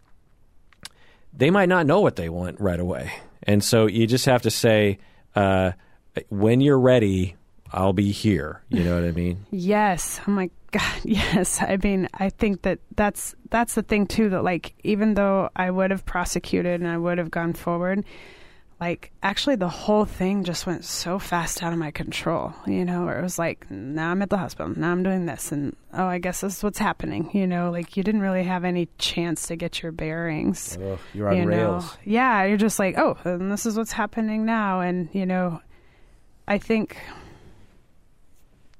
yeah, I don't know, I don't know what the answer to that would be because I think it's just one of those situations where like you have to figure out what you're gonna do Right. in the moment, and once that ball is in motion, here we go. Yeah, and, and again, it's easily solved by having an advocate that's there right away, and letting the victim consent Yes. to such searches. Yeah. Um, you know, police officers can't enter your house and Right. start searching for things unless there's, you know, Right. it's lawful. In and the for same the love way, of you God, can't. if you're going to take a rape kit and all that information, use it. Don't leave it sitting. but even for but even years. but even Yeah. before that step, uh, consent from Yes. the human Yes, needs to be given, A- and uh, informed consent. Like, Mm-hmm. so, and there has so and there has to be an advocate there. That's uh, so what this person is saying to you Mm-hmm. is that you have a choice to do A or B or C, and here are the implications. A will, you know, if, if we actually go forward with the rape kit right now, this is what you'll have to go through. yeah, no, Um, they did it- not. But it it will help because it it's right away and it's official and it they might actually find something that will actually help us to find the perpetrator. Uh, but it but you can say no if if you want to say no, but that limits the our ability to catch this guy. It doesn't eliminate our ability because we have other ways. Um, and or you or the person or you go see um, how about you sit here and we will tell you where to put the q-tip That would have been amazing. You know what I mean? You know, Like- something like that would have been great. yeah like uh, your dna is already in there anyway so you touching it with your hands or we'll put gloves on your hands Right. you grab the q-tip i need you to put the q-tips here um, That's a okay, great idea. that one you don't want to do how about you just do the three other q-tip swabs you know you don't want to Uh-huh. do the inside one do the outside one um, you know it's not hard it's not rocket science you know and it, it doesn't Mm-hmm. and i'm i'm not even an expert on this i'm just throwing this shit out of the top of my head right now uh, certainly uh, we can figure this out right It's a helpful perspective. Go ahead, Umberto. Oh, sorry. The thing we can trust that I from all this is that I don't have any sense that anyone's done the good analysis to conclude that that wouldn't be a good idea. Right. So it's it's not like well, yeah, yeah, we've tried all these methods and none of them work, right? Right. It really the sense I get is there are some procedures. Who knows when they came up with them? No one's really audited what's damaging to the to the person or not mentally, and Well, and just to get back to the original point that I said a while ago, that the system is set up to actually uh, pur- purposefully by some people to actually suppress people from coming forward. Uh, That's a very real thing. It might be hard for some people to imagine, easy for others. There are a patriarchal, you know, people in power who uh, actually are incredibly inconvenienced by women's uh, allegations of sexual assault. And in their head, 50% to 75% are either lies or, you know, below the threshold of what would really be considered a crime. And they, so they believe that, uh, in in their logic, that, well, if someone's really been raped, then they're going to be willing to go through this. And for those who have, those who are lying, uh, you know, this this process will be a deterrent because there are similar things in. oh wow, yes, Yeah, I hadn't even thought of that. that that's a very. I know that's a that's a factor in this because there are other mechanisms like this actually, um, like actually in in in our field. Uh, one of the things that I've actually even proposed to some people, because there are some kids who will threaten suicide in a false way, and we've determined that we've we've you know it's very rare. You know it's comparatively pretty rare. Most people who actually alert I'm suicidal, they're absolutely, and most people don't actually report they're suicidal. But there are some people who repeatedly cry wolf, and it's determined that they're do- and they do it in these strategic moments. You know, they're about to be punished, and they're I'm suicidal. You know, and what we recommend to families and to systems is to take it seriously and say, okay, um, I need a hosp- we need to like do a, a full evaluation of your suicidal allegation, and we might have to monitor you twenty four seven. And so this is a proper response, but it's set up to be a little bit annoying, and and doesn't actually reinforce the behavior. Um, you know, we can s- maybe make that another topic for another podcast episode, but it is not an uncommon mindset to have a strategy to suppress what you believe to be people who are lying. Um, but the thing is, is like to treat every victim like they might be lying. right. Yeah, imagine, imagine. and, and that is the case in court. You are there to. They they, they presume he, that he's guilty, or not guilty. Right. Right. So Right. in the, in court, you're the one on trial. Right. The the victim. Yeah. Imagine if this happened with a murder. So Right. you have this body, and I don't even talk about the person report. You have the body, and you're like, well, I mean, we just got to make sure that this body is dead, right? And like that they really got killed. So we're gonna let it sit here for a while, and depending on who, how much people cry about it, how many, like you know, no one does this, right? But it's it's like it is this very different standard for Right. like look like I, I like your point here because this is something i hadn't considered we all know wink wink that most of these are just like someone got a little carried away sure but haven't we all and that's the attitude and so th- therefore it's like we don't really need to be worried that most of these are real absolute rapes if they were, well, that would be a problem. And then the reality is they are, and it is a problem, and it's incredibly inconvenient. And oh man, disheartening. Yeah. It's just, I mean, honestly, like my biggest, hardest time was when I was like, I don't want to live in this world.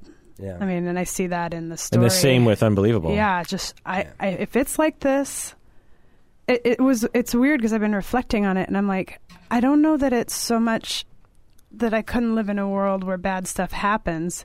It's I can't live in a world where bad stuff happens and bad guys know they can get away with it and no one cares. Yeah. You know, that's where it's like that's why I became such an activist was I was like, well, either I have to be a force to make this change or I'm just jumping ship. Yeah. So I want to get to that. But before that, did they catch the guy? They did. Um, this is another. This is one of the things that I think is most important for people to understand about the legal system. Is it's never ever like you think it's going to be, and each case is different, and there's a lot of convoluted pieces and parts to it. Um, but so yeah, the next steps were after I slept for a while, the detective that was assigned to my case called and said, "We have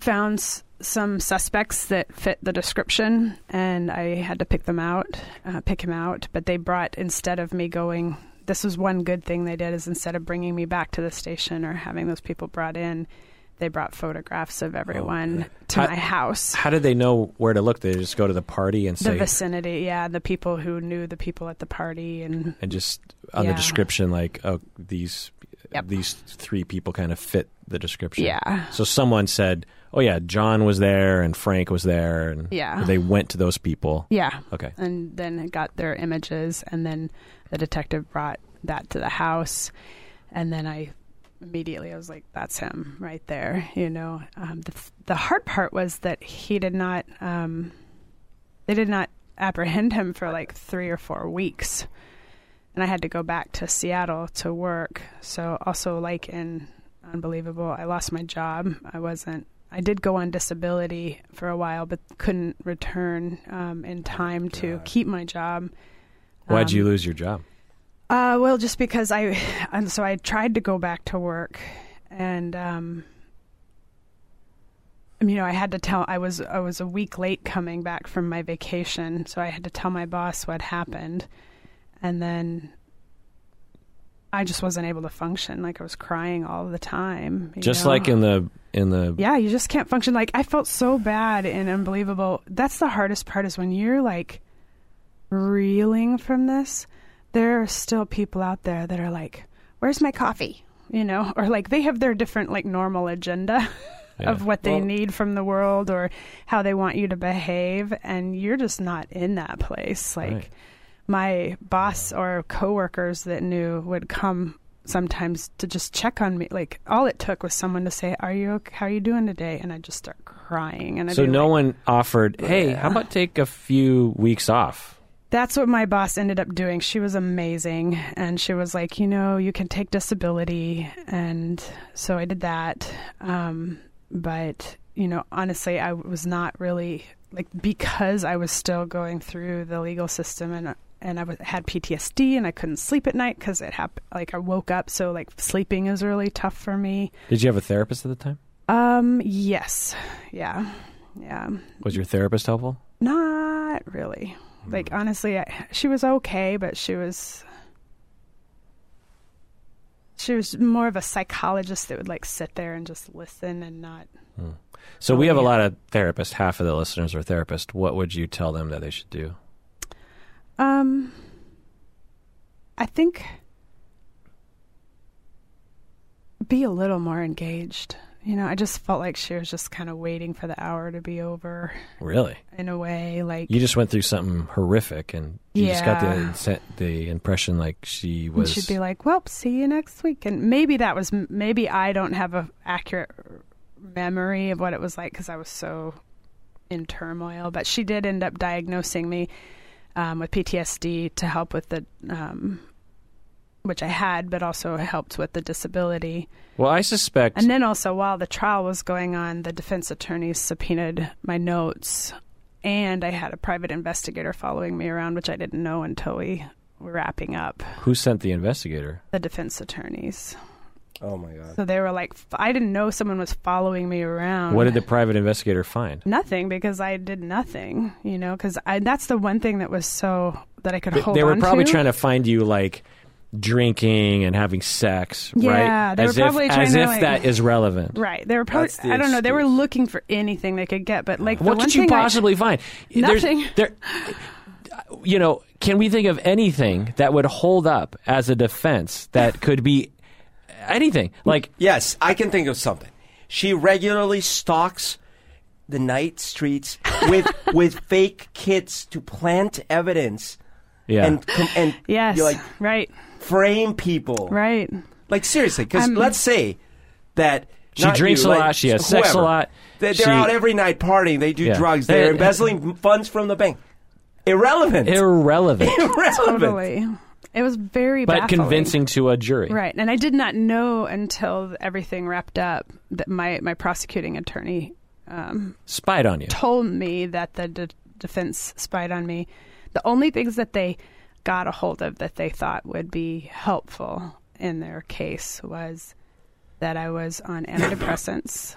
And so they were like, "You must be crazy and making this all up." And I was like, mm. "How? okay?" You know, this was during the deposition, and then they asked me if I'd ever accused someone of sexual crime before, and I was like, "Yeah." When I was five years old, my mom drove me to the police station to report my molestation, and the guy. there's a pattern. that's exactly. They were like, "So you've made a false report before." A false. Re- Mm-hmm. Wait, they said a false report. Right. So I was like, "Wha- that when you're on the stand. "No, this was um, in the deposition room." Okay. So, Uh, um, Correct me if I'm wrong, but that was traumatic too. t- oh my God, there was Da- nothing more traumatic. My my cat had died a week before my deposition, and I was like, I'd had her for 15 years. I was in total grief. I had to fly home to Kansas. I hated being in the same city where it happened. I n- had never actually met my prosecuting attorney in person until that day. Um, I had two men across the table from me just Blasting you. blasting me with a stenographer in the room, and my mom couldn't come in the room. It was just They're- me and my. They're dominating you. Yeah, They're accusing you of things. yeah, Uh, one could say mentally raping you again. yeah. De- delegitimizing your trauma from when you were little. Like five years old. Yeah. I mean, that my, that the guy who molested me when I was five years old told me that if I didn't, if I told anyone, he would kill my parents. So I didn't tell for a long time because so it went on. But then when I accidentally said something that my mom caught, we figured it out and moved forward. And my mom, my dad was like, "She'll forget," but my mom was like. We're going to go to the police because there was another little girl that was reporting the same thing because he used to take us in there together. Um, and uh, so we were going to the police station. I cried the whole way to the police station because I thought they were going to put me in jail. At five years old, I'd already internalized victim blaming, Right. right? You know, I knew that it was I was the bad one. Um, or my mind couldn't get around all the things that were happening. But Right, the, and- and to be the clear- man skipped town, so like we couldn't ever pursue it. So to be clear about the mechanism, or to speculate about how a five-year-old could internalize that, because it's like, well, it's not like they're TV shows depicting kids accusing people of rape and being put in jail.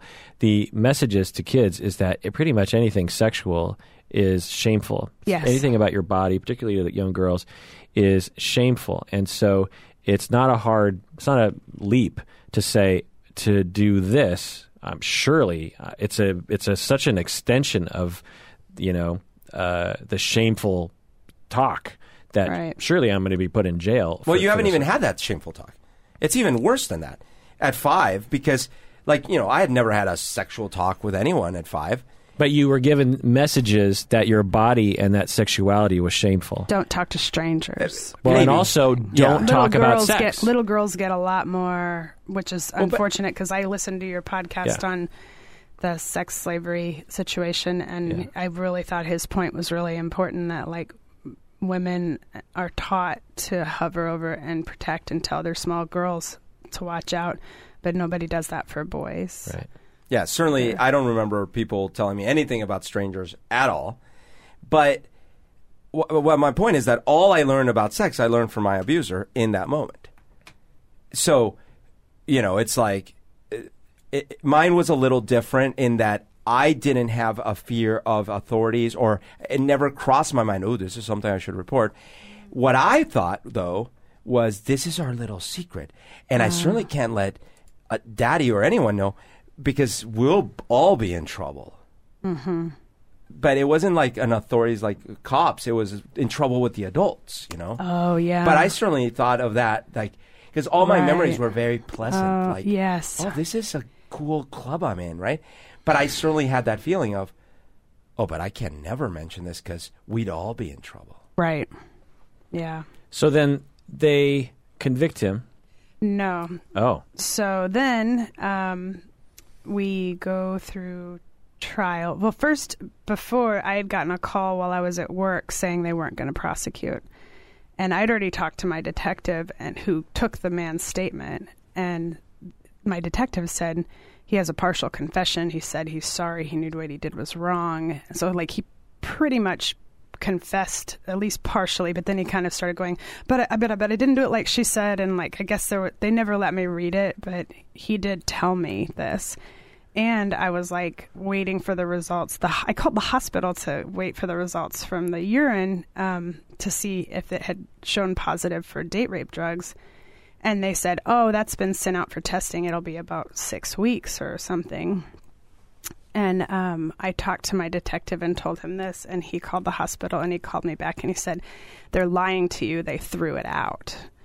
And so I was like, "What?" You know. And but all this is kind of happening, and then the attorney's office calls me and says, "We're not prosecuting. This is too much of a he said, she said case." And I was like, "What?" I was like, "What about the?" it's not a he said she said. It's a uh, criminal saying he didn't do it. Exactly. Uh, how many criminal? It's not he said she said. It's victim uh, criminal said. Mm-hmm. How about you know we think about that? Right. And here's the thing: is Like uh, I, saw. How about I saw that man break into my house and take my TV, uh, and he had a gun, and and that's the guy. Uh, how many times it's like, well, you know, he said, she said. right?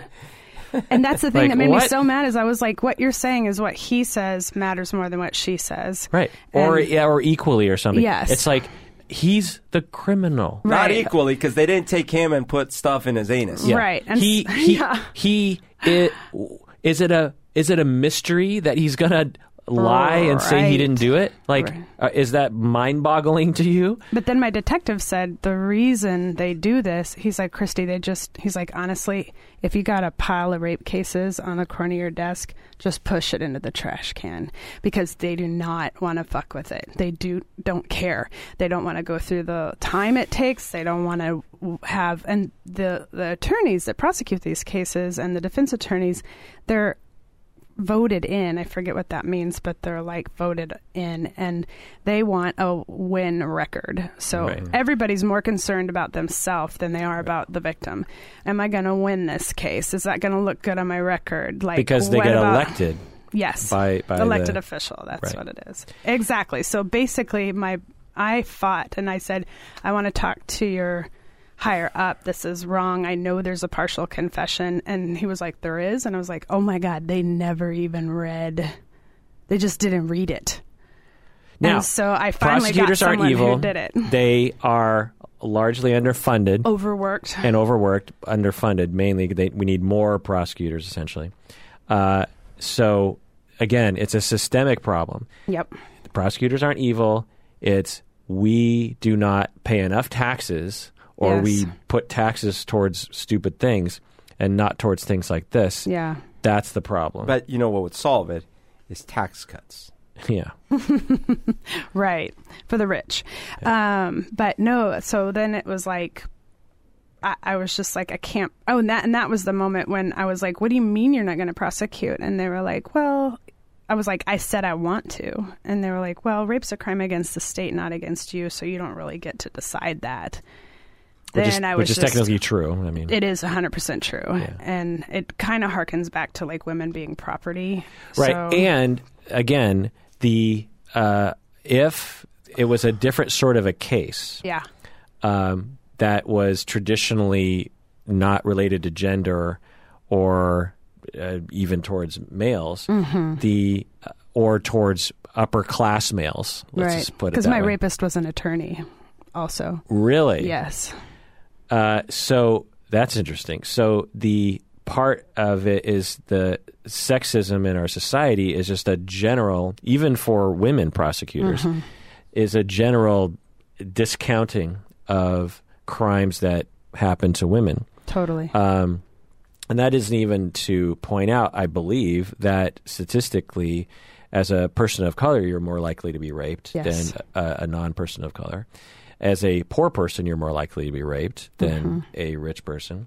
As a marginalized person, as a LGBTQ person, you're more likely to be Mm-hmm. raped than a straight cis person. Um, and guess what? Totally in line with our oppression and marginalization of the, of these groups. right. And uh, when they speak up, uh, one, we, people don't listen. Two, they've been taught not to speak up. You know, women have been taught to just put up with it. Mm-hmm. And so, uh, so yeah, it's it's just. And uh, can we also talk about the, the men who get off of rape? White men. White men are the primary rapists, Right, like and the- white men are the ones who get off. We still have Yeah. this kind of story in our culture online that it's the men of color that are going to rape you, but it's Right. actually white men, but they don't get brought to trial. right. But Brock The Turner is in the news recently. Exactly. uh, and he was the judge let him off because he was a good college kid who Mm-hmm. was on the swim team and came from a good family. I think he literally said something Yes, like that he during sentencing. It's like, what the fuck does that have to do with anything? So you're saying that if he was black and he didn't go to college and he uh, came from what you consider to be a bad family, like then you put him in jail? Like how Literally. Does that, how does that make any Literally, absolutely. how does that make any yes. sense? um, so, so they never prosecuted him. They did. So then I I pushed. I went up the ladder. I actually called the DA. I was just at this point, like when I see that's the other thing is like when I see um, unbelievable. Oh. yeah, when I saw the show Unbelievable, I was like, there's so many women I know that would have given up at this point, and it's not anything wrong with Right. them. It's just it's exhausting. It's it's so much safer and easier to give up. Yes. Yeah. But something in me just flipped.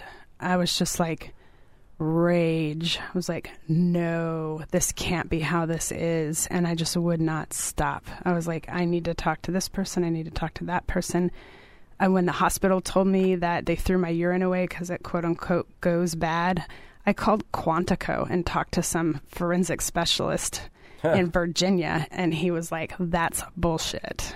So for They those who don't know, it's you. FBI headquarters. Yeah, it was the FBI. Um, I talked to like I could not believe the dude you. totally answered the phone. I was like, oh my god! I was like, I'm so excited. But I mean, I pushed talked to and Hol- then I, Holden Ford. I Yeah. finally got this female attorney agree to take my case and prosecute and she was like you know this is not going to be a therapeutic experience this is going to be very painful um, long story short like deposition year and a half drag out. Um, finally court date is set. Worrying because he's you know not in prison and knows that i'm accusing him of this so i felt really scared a lot like if i was safe. Um, Totally. I mean, I would like, be paranoid I mean, I of thought that. he was going to kill me the morning of. yeah, and he's an And attorney. then- what if he plants evidence? How Right. he knows his way around th- this sort of world. All of it. He, he could take my house and my car and Yeah. ruin my life. Like he's got Yeah. power and friends and Yeah. yeah, I'd be and really. by the time we got to where the trial date was set, I'd already lost my job and my house because I couldn't afford the house I was living in anymore. wow, And you I were was just like unbelievable. seriously like it's hard to watch that. The only thing that's different is she caved and had to because she didn't have anybody. Right. And I know I had some feisty friends. I had some other friends that did what her friends did too. I had one friend that was like, I don't believe you. I had another friend tell me that they didn't want to hear me talking about it anymore. So tell me about that. I had You- another friend tell me that they thought I was going to hurt her. She thought I was going to hurt her small boy children because I was so quote unquote mad at men. And I was Oh. like, I'm not mad at men. I'm just mad that I was raped. And and she made me the dangerous person. And Wow. and I was. eh, heartbroken. Yeah. I lost so many friends over Yeah. this because I remember being with that group of friends early on, and I was trying to kind of plaster a smile on and be normal again because I really wanted to be. And we were at like a Christmas cookie baking thing, and something happened. I just started crying again. And I remember looking at my friends. It's sad, but it's also kind of funny because I was like bawling my eyes out, and I was like, "I'm still fun, right?" and Oh. they were like, "Yeah, yeah, honey, you're fun," So but I wasn't. one of your friends didn't believe you? Several. Like, uh, what was that process? You know, just like I, you're crazy. I don't believe you. Why? Um, Why would they? I don't know. And honestly, I will say that's one of the things that I understand more deeply now about people not believing. And this is why I love that they titled this "Unbelievable." Is when I was young, I had a family member that said that she was raped, and I remember thinking, "Nah, she's lying. That didn't happen." Yeah. Why I do we do that? completely did that, mm-hmm. and I hate myself. Well, For, but like why- she, I why- didn't tell her that, but I held that thought, so I knew people around me held it, and then there were ones that would just say it. Why know? do people do that? I think that people don't want to believe the world is like that, that they are going to be hurt too. I think that um, they don't know how to respond, and it's like a denial just shut down. Like it's it's the way we don't understand. Like when you see real denial in action, it's just like, what is that? Absolutely. So, like, one example is with disease. Like, when you're around your friends or people, your family and stuff, you generally want everyone to be doing okay. Yeah, You, we- we're selfish, narcissistic, so, so you kind of want to be doing at least as well or maybe better than everyone around you. But if you talk to someone and they start in with a sob story about whatever, a lot of us go uh, internally like, "Oh, this is not. I'm uncomfortable. Why can't you just say things are okay and move on with?"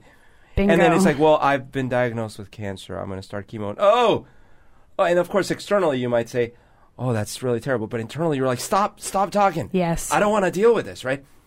I think this is sort of like this, where it's like, wait, wait, wait, wait, I can't deal with this. But their external reaction is, I bet you that's not even real. yeah, You know, it's it's so bizarre. Not to mention coupled with sexism and internalized oppression, all these Well, things. and And a lot of women have actually been victimized and shoved it down. And when I tell them mine, they have to remember theirs, Mm. and they're just like, no, yeah, no. yeah, and men. Yeah. Uh, Men, pe- yes. A lot of people have been uh, violated and have learned it's better to shove it down. Yeah. and then yeah, exactly. Uh, and or uh, there are people who have victimized other people in Yep. various different ways. And to engage in a conversation like that triggers their shame around, Mm. or they're either they actually did victimize people, or they worried they victimized people, Yep. and it's just so much easier just to not talk about it. Yes, yes, yes. Um, and uh, okay, so that's why you think your friends did that.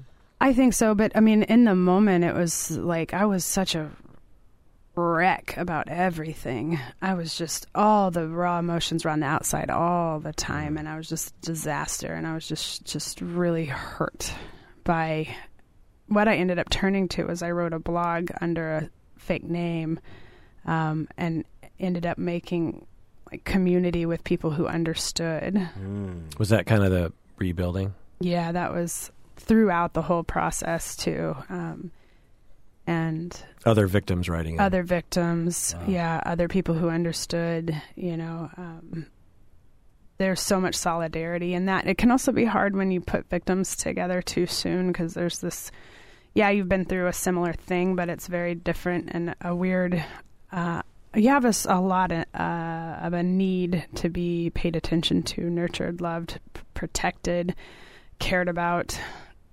And if you're in competition for that attention in a room full of other people who are like that, it doesn't go well. Right. So I want to talk about the one uh, shining moment for Marie's life, or Yeah. the first one is her first her her therapist that she um, has that she's court ordered to go to. So Berto is giving me the hand signal that he has to leave. Uh, I'm you- very you- sorry. I have my brothers come in from town from San Francisco, and I need to go visit with him. okay, and so you're going to skip out, and Yeah. so let's take a break, and Yeah, when we get but I- back, yeah. Berto will be gone.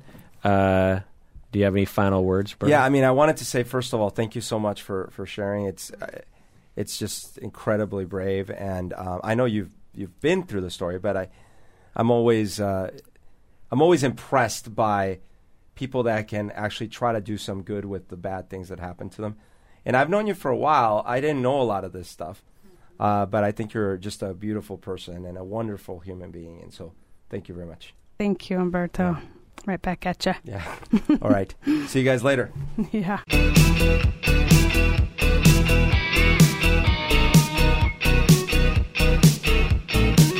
All right, we're back from the break. Um, I've, I've been keeping this list because mm-hmm. people have been asking me this question so often of like, what are some good depictions of therapy in TV and the movies? And surprisingly, there's very few. Uh, yes. Uh, out of the 200 or so on the list that I have, there's only now three depictions, including Unbelievable, that I believe are uh, accurate and also good depictions of therapy. Uh, mm-hmm. Uh, there's um, Ordinary People. There's Hope Springs, which I strangely has Steve Carell as a couples ah. therapist. Ah. And then there's this therapist in Unbelievable. Yeah, she's great. Uh, she uh, does a lot of great things. Having said that, there are some things that I actually didn't like what she did. The first thing she did was uh, she, when there was a question, is just like, well, what are you going to do? The therapist says, well, I can help you reframe it. She right. said, which I cringed at because it's like that's not what she needs to hear right now. You know, as a therapist, you need to ask the question. There's a chance that sh- she wasn't lying. Uh, one, two. Uh, even if uh, you know the the point is is that when you point out to a client who's been through a lot, she knew that. You know, even even if she did believe that it was a lie, the, mm-hmm. the rape, she knew she'd been through a lot in her life. Mm-hmm. You don't tell a person, "I'm going to help you reframe it." and, and basically look on the bright side. Right. Uh, which is not a good message to give. I, so I cringed at that moment. There, there was another cringe moment uh, in the therapy. Uh, I can't remember when it was. I have one. What was it? It was uh, when she said, you know, what can we do for when if this injustice happens again? And it's right. like, fuck you, it's happening right now. Exactly. yeah, that was like... the other moment uh, that was cringe worthy to me because I was thinking, uh, that's a known thing that that people will sort of gravitate towards eventually through difficulty is mm-hmm. post traumatic growth. Yes, is one word for it.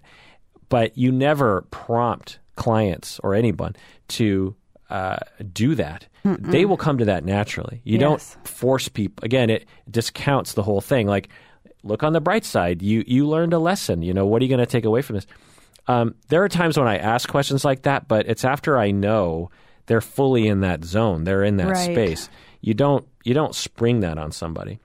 Uh, having said that, she did a lot of really great things. Like she didn't get frustrated when Marie didn't want to talk.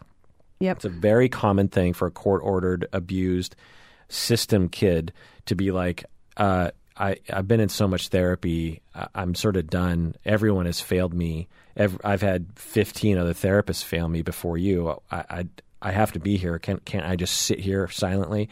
And mm-hmm. she was totally cool. She's like, yep, you can just sit here and we'll just sit here. And then when there was an in, I, I don't know how many sessions in, then that began the conversation and that began the trust. And uh, she opened up and then she believed her. She, she was like, I 100% believe you. Yes. That um, I, you don't need to convince me uh, you went through a rape, and she she didn't uh, assume, well, she's just you know, it's she's lying to me. You know, mm-hmm. it, it, was easy for her to believe that that mm-hmm. story. Um, and so there are a lot of good things about that. And I was actually listening to a podcast, I think the NPR like pop culture podcast, or I can't remember which one. And they were talking about this show, and they were talking about this therapist, and they were talking about how this therapist was the platonic ideal of a thera- of a therapist, mm-hmm. which implies that this therapist is somehow like strangely good. Oh. Like, yeah, I mean, this therapist was like the perfect therapist. And you know what like, I mean? No. And I'm like, no. Not only did she have some cringe moments that I was like, uh, if you had better training or you had better consultation, you would not have said that. Um, but also, uh, she is doing what most therapists know what to do. And mm-hmm. and the reason why this reviewer thinks that this therapist is like on the high end of the competency curve is because of all the other terrible depictions. I mean, there it Right. really saddens me to think of the general population believing that therapists are the way that they're depicted in the media. It's so bad. Yeah, she didn't try to have sex with her. Yeah. right? that's the big one. Yeah, it's That- like big shock. You know, Right. it's usually where it goes. Um, uh, so uh, anyway, so you um, are man. I mean, I, I never. I, I I've known bits and pieces of the story, and incidentally, I want to point out that uh, this is a story in addition to other. Uh, survivorships that you've been through and Yeah. advocacy that you've uh, done, you know, this grew, and I want to hear more about the advocacy Mm-hmm. that eventually leads to you standing, I believe, in front of a crowd of people in Seattle Yeah. Uh, at a podium, Yep. telling your story and and really uh, moving people and and helping a lot of other Mm-hmm. coming forward and being that shining beacon of of uh, a safe place and an advocate, a true advocate for all the injustices that you've been through up until that point. And as a student, you were a star student. You were always really engaged, and you know were talented as a novice therapist. And I nominated you for Student of the Year at, for our you know local asso- uh, professional association. You won it, and a big part of my nomination for you was Right. this extra work that you're doing.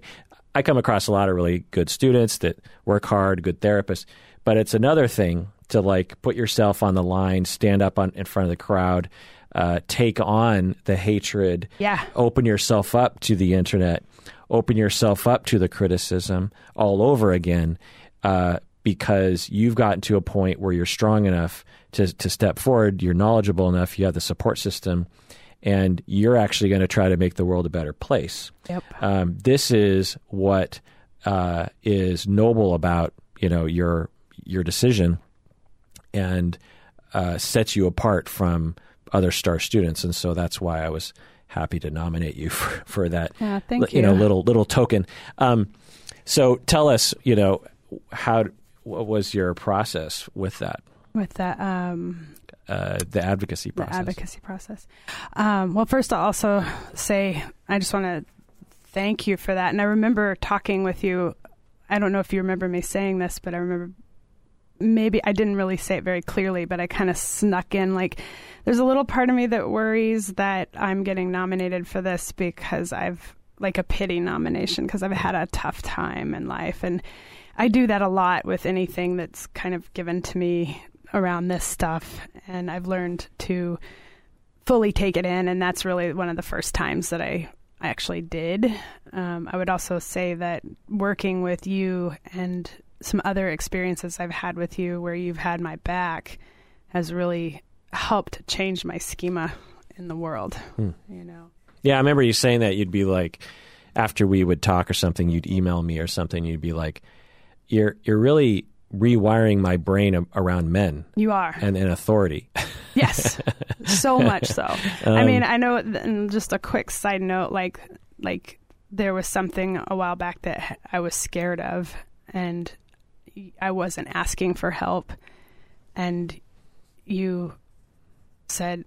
I was like, no, no, no, I don't need any help. And you were like, what time? Do, what time is your appointment or whatever? And you were well, do you want to do you want to tell that story because Yeah, might I mean, be is it- helpful is it weird to- so- I mean, it's kind of interesting because thera- therapists are out there, Yes. probably in So the story was that there were, at least from what I know, two therapists attacked in Seattle, sexually assaulted in their offices by a man that was obviously not doing okay. We don't really, I don't have a lot of information about him other than right. what well, was he, supposedly his picture. And so he was posting a lot on Twitter or something yeah, about how he was actually uh, going to harm therapists. He's like, I'm going to make appointments with therapists and I'm going to get them or something like that. Mm-hmm. yeah, And then he did. He would make Mm-hmm. appointments with therapists with the intent of uh, uh, making them, of, of assaulting them. And he would make appointments with women and he would grab them and, uh, you know, Yep. kind of shove them around. I think he raped one Okay. or both, possibly. But and and these were the ones who actually came forward and Yeah. and and reported it and uh, there was an investigation, and the police weren't acting very quickly about it. Typical. And Sorry, a, a lot of other therapists eh, so became aware, like on Facebook or something, of Right. like, so watch out for this guy, and then other people, oh my god, he called me and he creeped me out. Oh my god, he actually assaulted me. Right. So there's this guy that's on the that's uh, you know at large. It kind of got into the news a little bit, Yep. right? Yep. Um, what was the what was the resolution story? Probably nothing, unfortunately. I mean, I I never heard. I had to kind of disconnect from panicking about it um, for my own benefit. But And then you know, like most contact- things, I just he did contact um, when I was at Modern Therapy. Okay, Um, so he contacted you to try to make an appointment with you, right. Um, and you knew b- better to not. Well, it went through um, Kate. Through Okay. my, she sent an email out. She so she said, Watch this out for this man guy." reached out So to, he for- might- to make an appointment with one of our therapists. It could have been me, but she just kind of said, "There's this." So because she just was aware of the internet, Right. knew to screen this guy out, Yeah. and so you were pretty rattled by that. Very. I remember talking with you and being like, I'm scared because I know that nobody cares and no one's going to do anything about this. And I'm worried when is it going to happen? Right. And then you had made an appointment with a new uh, client, a new Yes. male client who you didn't have any reason to suspect, Yeah. but you obviously would be scared. I was and just, scared. And, and I think you had like tiny little hints of like, well, maybe Something didn't quite add up. Yeah, it wasn't overt, but it was you know just natural. And you were like, I think I might want to cancel this appointment with this new client tomorrow Right. because I, I don't know if I can deal with this, you know, today. So, um, uh, long story short, I was just like, well, how about I just be in your lobby, you know, and then I'll just be right on the other side of the door, and if anything happens, just scream, and I'll I'll be there. Right. Um, I told you. I don't know how good of a fighter I am, but um, I'll be another human being. You know yeah, what I mean? I'm like, I- I got my baseball bat. yeah, yeah, that was right. You had it was, it, it's a very fancy, uh, like uh, embroidered kind of, but it could wallop carved someone. and painted from Mexico. Yeah. It's actually the perfect bat. uh, size and heft because a, a full baseball bat is kind of long to hit someone. Yours is a little. Yours is like actually like a like a police baton. Mm-hmm. yeah, it's kind of small. Yeah. you could really whack someone with it. But anyway, so it looks like it, it looks like this nice little like um, decoration It totally does. but it seconds as uh, Christy's, uh, you know, uh, get back tool if you get too close. Exactly. Um, and so, uh, so I had the time, and I th- and I thought to myself, well, if all it takes is for me just to be there, Mm-hmm. and that will set her mind at ease, then pff, you know, no brainer. Yeah. And and so um, so I did that, and I and you know, You did. everything went fine, and But the funny thing was, is this is what I remember the most is that I said, no, no, no. I think you even messaged me that the night before, and you were like, "What time's that client?" I said nine nine a.m. or whatever. And I said, "You know what? I think I'm fine. I'm I've got the bat. I I, I have a plan. I think I'm going to be okay." And you were like, "See you eight thirty, something like that." And I was like, "Okay, I guess you're coming." yeah, I mean, And it- it was hard for me to accept that kind of support yeah. but it was an incredible correctional experience for me for you to be there and care it kind of mirrors what happened in unbelievable. Like this is where the schemas shift right? Like she didn't feel like anyone would believe her or care or fight for her but those detectives did. And we don't have a lot of those out there. And so And it's not that people aren't willing to fight, it's that they don't know the landscape. So when you told me, yeah. um, nah, nah, I got it, I'm fine, I knew, I know you very well yeah and uh, had known, even particularly at that moment, because we talked about it during that day. yes And I knew Lots nah, of crying. She's just she's just saying that. You know what I mean? She, she she it's not like in the last hour somehow her traumas went away. um, so I Yeah. know her. She's trying to be nice. You yeah know, i didn't want to be a burden She's trying to she's trying to be a nice person, and she's trying to give the impression that everything's fine, and she doesn't want to put me out. Uh, I can't convince her of that in this moment, so I'm just going to be there. And if if if she really doesn't like it, she'll let me know. I would have said something, but like you were like, I'll be there, and Yeah. I was, and I think I needed that little And I was like, okay. Like, I think if I said no, no, no, no, and like kept saying, you'd probably be like, all right, oh, okay. fine. But then like, you'd be like, no, no, really, I actually don't want you there because you're going to freak me out, you know, or whatever. but it oh, made okay. me so comfortable that you were there, and we got to like chat for a little bit before the client came, and that really helped soothe my nerves. And then you said, I'll, I'll even sit outside the door for a little while. I think you were going to sit outside the door for like a half an hour or something, or maybe most of the session. Mm. Um, and honestly, I don't. I really didn't have many people do anything like that for me in my life, so I really appreciate that.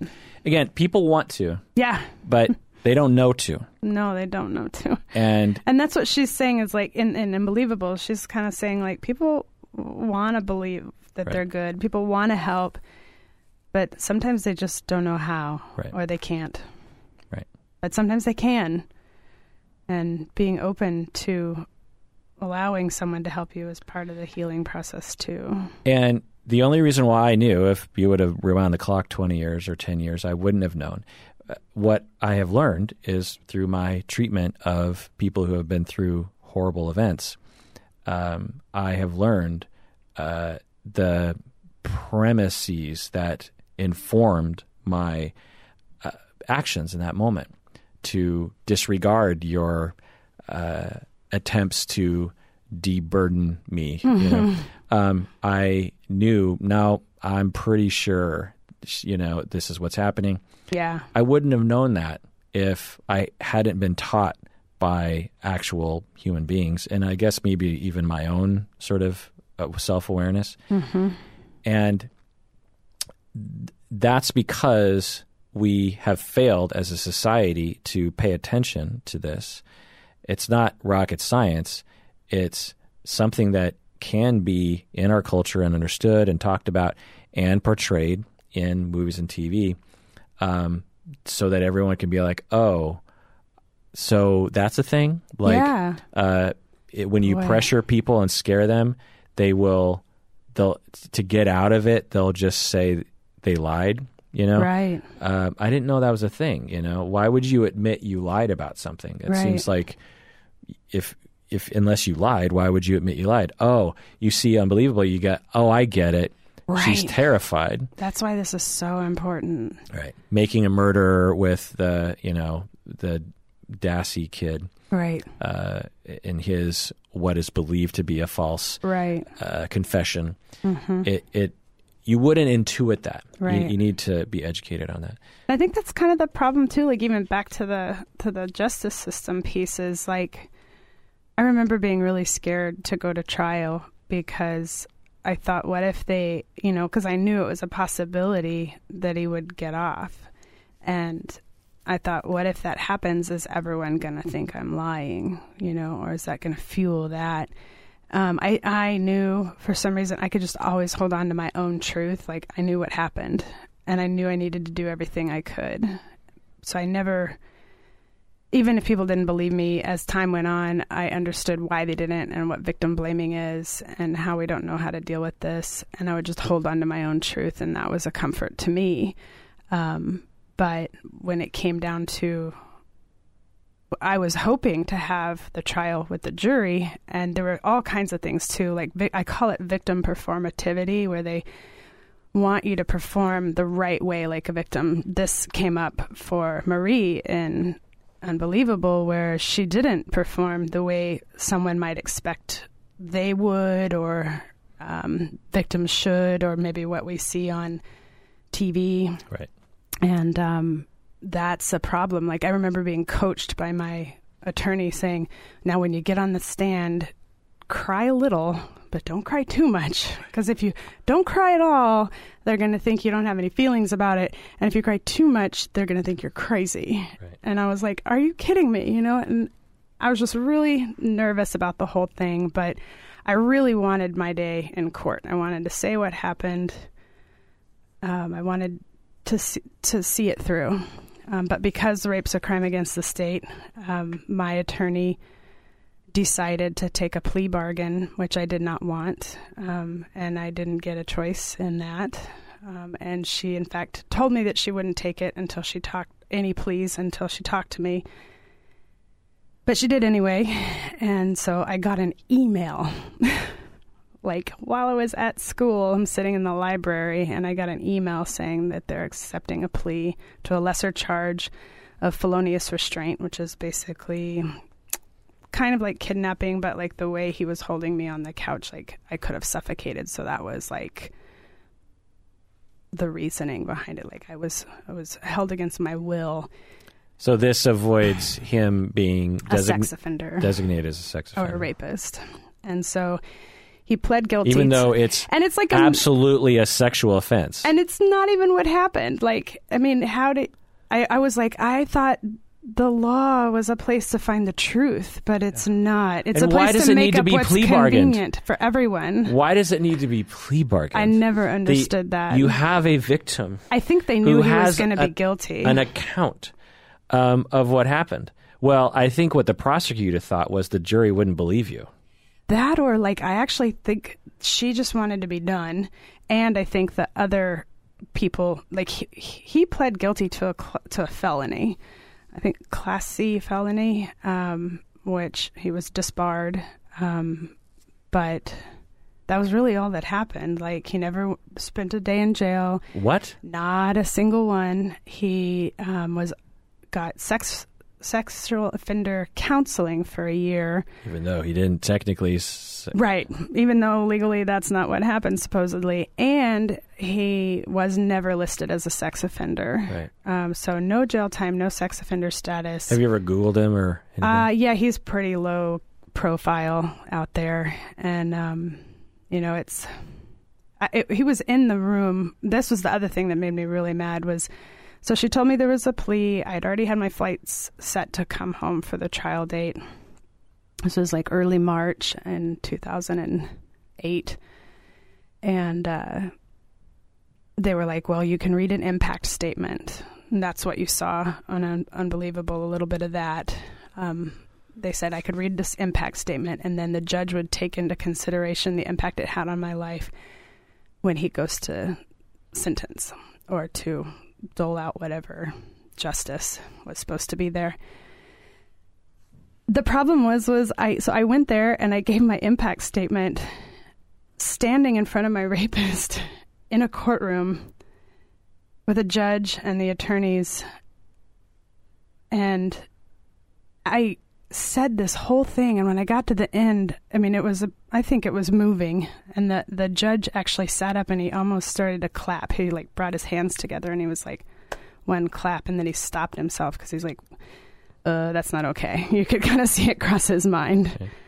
Um but the thing that made me so mad was I found out shortly after that actually right out he was he was like the judge was like, now hearing this, I wish I wouldn't have accepted the deal. So they made me get up, told me that this impact statement was going to have some impact on how he was sentenced.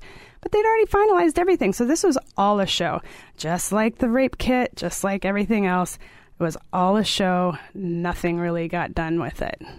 And it it's infuriating. And I think that's where the activism came out was I was like, I can't I can't let more people go through this. And I can't change the fact that it happens, but I can change how we respond to it. I started teaming up with women that I met all over the country that were doing different pieces of activism. Mm. One is a woman, um, Angela Rose, who has an organization called PAVE, and um, she educates uh, police departments and attorneys and things like that. That's part of the work she does, but she helps to educate the response. Police advocacy, victims education? Yeah, yeah. Actually, the PAVE is promoting awareness and victim empowerment. Oh, okay. Um, she was uh, assaulted and kidnapped um, when she was a teenager, and he had killed all his other victims, but she got out alive somehow. Wow. Um, really cool woman, powerhouse. And these are the women that I just gravitated to. I just gravitated to my friend Kara in Kansas City. Kara probably will be listening to this, and I'm just going to say, girl, I love you so much. and she got me connected with people in Kansas City that helped me find Beth Low, who was a um, Missouri state rep that tried to help me get legislation passed. Oh. Um, and you know just really started and then i went back to school and i felt this community of the women around me in the women's studies department and so many of the women and young girls in that area they'd been through stuff too and i was super vocal and so they UW? would yeah uw and they would come to me like teachers would say like if a young girl went to the professor to say like i've had a sexual assault or something's happened they would send them to talk to me. And then um, Then you thought, I'm going to be a therapist. well, my professor, my favorite professor, Rebecca Anarud, she was uh, with me through the whole process, and I started school after the rape and before the trial ended, and um, yeah, she said, you know what? Because I was like, maybe I should be a teacher, maybe I should be, get a PhD in feminist theory, and she was like, you know, I feel like you'd be a really good therapist, and so. I started down that road because of her and because you know I realized after trying to change policy and getting involved in like legal stuff that changing a system and changing the policy was too painful for me because it was a reminder of everything that happened.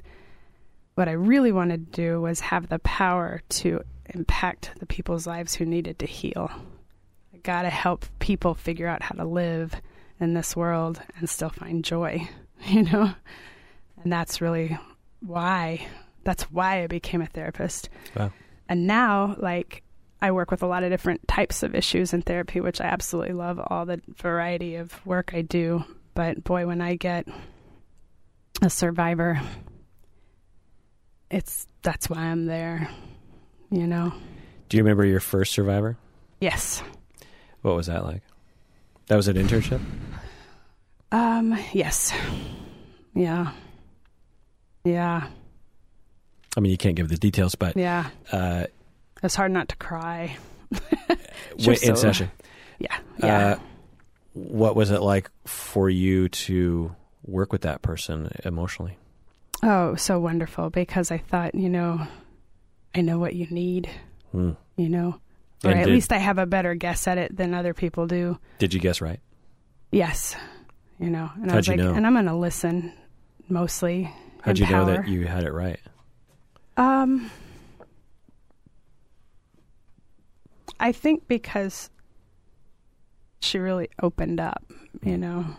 She was the kind of client that would just dissociate and just sit there and stare at the wall, really not even there, you know. But she opened up to you. Mm-hmm. And I also saw her improve as because she was going through legal stuff too. And I Did you ever her- tell her to look on the bright side and reframe, no, but I- find the, the positive side of the story? no. I think too. One thing I know as a therapist. I mean, there's so many different ways people need healing, but one of the things that I think my therapists did for me, I had the psychologist was okay, but it was really the therapist after I came back from Spain because I ended up in the middle of school and after the trial, I was like. I don't want to live in this world. I want to go live on another planet. I used to go like I used to pull up my um, internet and do island shopping because I had this dream of just going to live on an island by myself where it Mm. was safe. Mm. And uh, anyways, I, I ran away to Spain, and then when I came back, I got the therapist that I'd been seeing for a long time, and she let me be angry a lot, a lot, a lot, a lot of anger Hmm. to kind of get that out. Uh, be sad. Um, go through your own process. I mean, that's what I think you were alluding to is like people are going to come to their post traumatic growth on their own if Mhm. they're going to go that direction, Mhm. you know. But it was, I mean, you can throw it out there. You can be like, "There's this thing called post traumatic growth," or you can say, sometimes people find like yeah, a purpose. Mhm. Like, I know someone who was sexually assaulted. She went through a whole bunch of horrible things. The justice system let her down. Therapists let her down. Her friends let her down. Her family let her down. Mhm. But over over many many years, uh, and lots of struggle and pain, Yep. she uh, got in touch with her anger mm-hmm. and fought back uh, and advocated and uh, tried to get laws changed and then became a therapist because she wanted to actually uh, help other victims like this. And this uh, was a uh, meaning that she derived from the trauma and terribleness that she went through.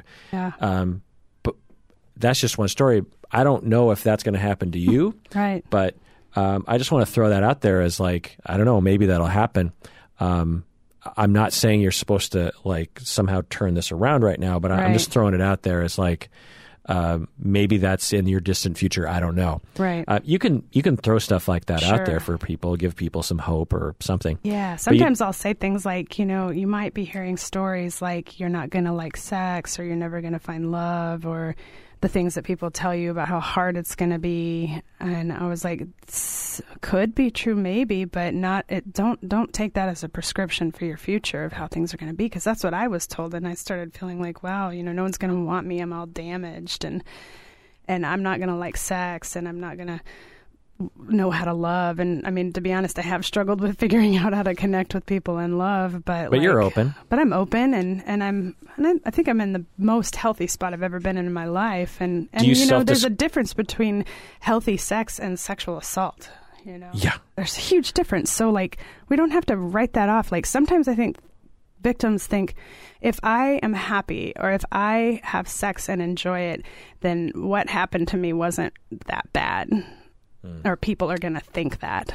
Mm. And so we we kind of parade our victimhood and pain longer sometimes. At least I felt like I had to. I think like maybe it was because I was under the eye of the justice system of like what how was I going to act on on what is that when you sit in the chair in front of the trial on, on trial stand, on the stand. On the stand. Um, do you tell your clients that you went through that? Some, yeah. Yeah. How do they respond? Really well.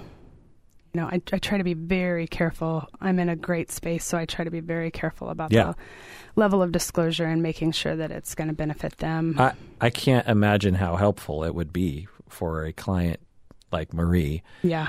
to hear from a, yeah. their therapist that they've been through something similar. They felt also discounted, totally uh, thrown away, by so many different people. Yeah. Confused, um, despair, suicidal. Yep. Um, you know, looking to buy islands to, to literally island oneself off from the rest of the world. Yeah, it was live off mangoes for the rest of your life. It's funny you say that because there's a poem that I read sometimes to clients, and it, I always go back to it for myself, and maybe that's where I got the island idea. But it's called the name of the poem is "Island of the Raped Women," mm. but nothing about the poem talks about rape. It's like maybe we'll collect some oranges and make jam, and maybe we'll watch the crabs run across the sand, and maybe we'll make some sweet cream and bread, and maybe we'll talk to each other and take naps in the sun. It's all about just being really peaceful, mm. enjoying like the beauty of the island, enjoying the food, enjoying each other's company, sleeping without being afraid. Like it's mm. just this beautiful poem. And I love that it's called Island of the Raped Women because I mean, sometimes you just want to get away from what it, that definition of who you are and how that means you're supposed to suffer. Yeah. You just want to go to an island and eat orange marmalade and yeah. take a nap.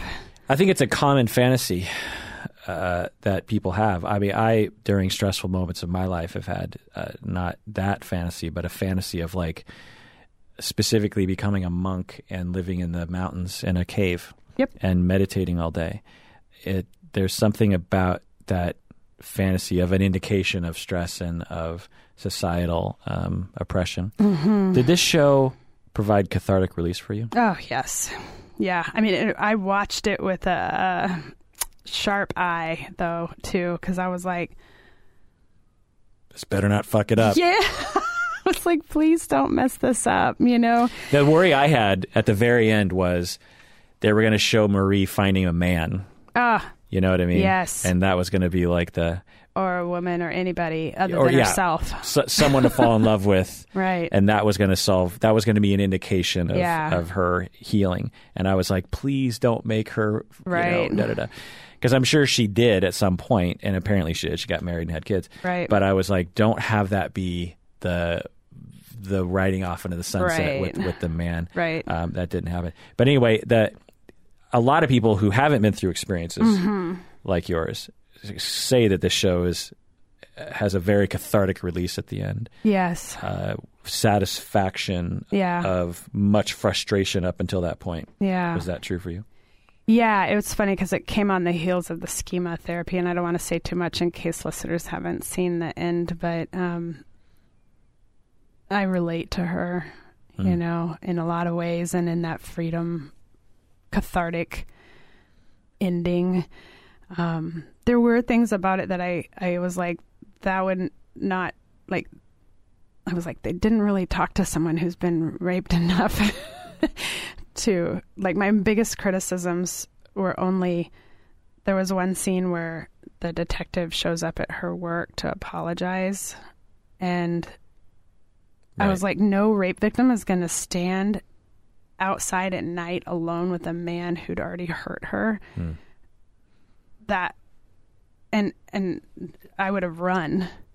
I would have run away. Right. Like I, there was that, and then there was, or even work alone at night. Yeah, work alone at night. No, I mean maybe she didn't have much choice. Definitely at that yeah. age and trying to get by. But I was like, there was a lot of things like that where I was like, no, you know. And then, then I also there was one scene that was really important where somebody at her work cornered her, yeah. and that guy knew that he could do something to her and no one would believe her. Right. And then there was the other scene that really broke my heart where she wanted to hang out with the foster dad and he was like, I can't hang out with you alone because right. I'm afraid you're going to accuse me. That was pretty real though. Yeah. I think that's that happens. But the other things that I was like that I thought were there was one other thing I thought was really good and then there was one that I thought was kind of bad and that was as much as it was a delight to see two female cops actually dig and care, I was like, don't get people's hopes up that that's how things go. Right. Too much. Like, nice idea, you know, but and then true and true, and then and then in the end, like the the sentencing was not kind of what you would expect sometimes. But I hope I'm not. Should I not tell too much? No, more? I'm just general. Yeah, um, general and then the other thing, what? But though, possible. I mean, the sentencing could have happened that way. Yeah. Oh, but, I believe but, in that case it. But you have. don't want people to get their hopes up because around right. the same time you went through a situation yeah. that was probably more typical. Yeah. Where that's not the way it happened. And it, one of the things that was interesting about this too was they chose. To, I mean, and it was a true story, so they went with that. But we're talking about multiple women and multiple rapes. I remember the judge when he um, got done listening to my impact statement, he addressed my rapist and he said, If you ever do this to another woman, I'm putting you away for many, many years.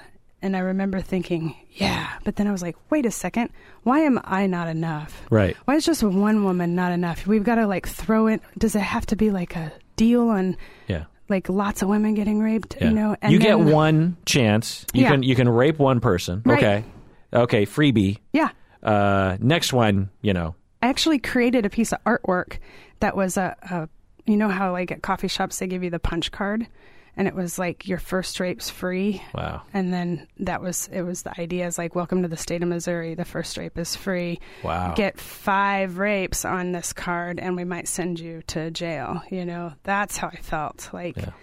I mean, the, the thing to, again, uh, you know, I'm not an expert on the justice system, but my take on it is that for me, mm-hmm. in terms of what I would like people to be taken off the streets, mm-hmm. are violent criminals. Yes. Uh, someone who smell, who, someone who uh, smells and uh, sells uh, crack cocaine or whatever. I don't care. No. Uh, you know, citation, whatever. Right. But they're not what I'm worried about. No. I don't worry about someone selling marijuana Mm-mm. out of their house in, you know, Idaho.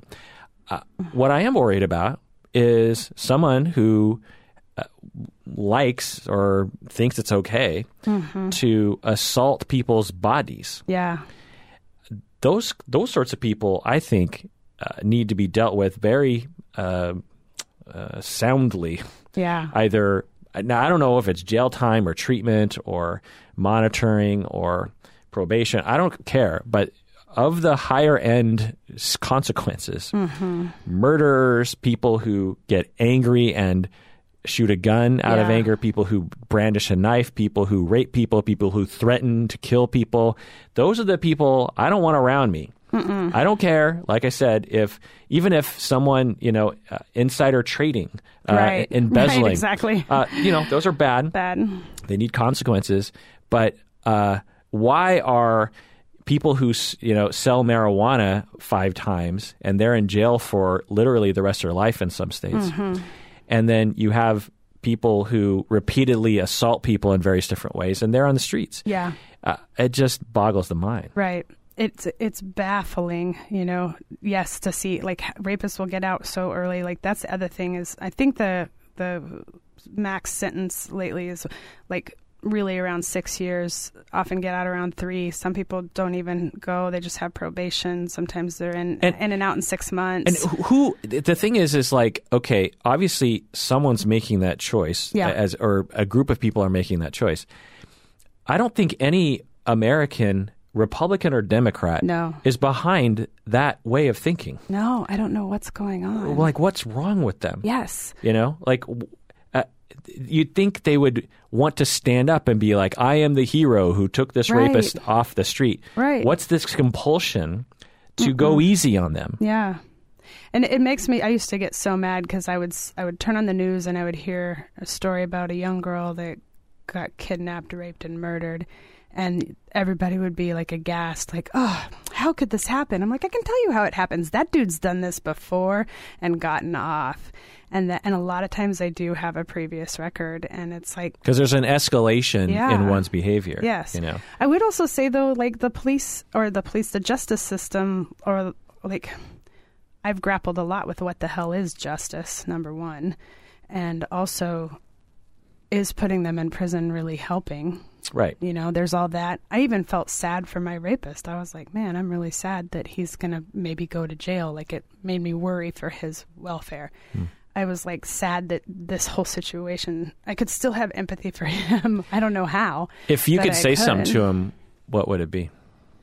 Ooh, That's hard because I doubt he's listening, but like, or could listen ever come across this. But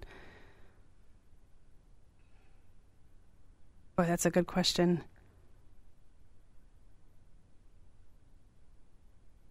I think he already know. I think his life is ruined. The way he, Disbarred and yeah, and shame and embarrassment and his family and I think I don't know, I used to think I wanted him to like I wrote out what I wanted for the judge and I was like I don't know what justice is. I don't know what like that's apparently not up for me to decide. But I would like for him to get help so he doesn't hurt any more people. And if he can't not hurt people, then we need to keep him away from society. But ultimately, I want and it was weird is like I wanted him to suffer as long term as I have, you know, like it's mm-hmm. really affected my life. It's I'm I'm really surfacing now into a much better space. It's 13 years later. Yeah. That's a big chunk. And I think would you want him to know that? maybe, you know, I, I would want him to know that, you know, it's I'm not going to get another life, you know, and some of the I, I've talked about this before, but I think some of the damage for me was that it was hard for me to connect to people, trust people, trust men enough to go on dates. That kind of stuff was hard Yeah. for a while. And then, you know, I kind of missed the years where I could have had a baby, and that's just not going to be part of my life. And I don't blame that on him, but like, I always wonder what would it be like if that hadn't happened? Would I have like met someone and gotten married and had kids? And but I'm okay with where my life has gone. You know, I'm mm-hmm. glad that I took this negative thing and tried to make it positive, and that I'm helping people. And that's the other thing. Like I talk about this not because I'm so special or I want attention or I don't know. Like some people say that stuff. It's more that people always say like, "How can you talk about something so personal?" And I'm like, if it's happening to this many people, it is not personal. Yeah. And I am a person who has a voice and I'm not afraid to use it. And some people can't use theirs because of safety, because of a whole bunch of other reasons.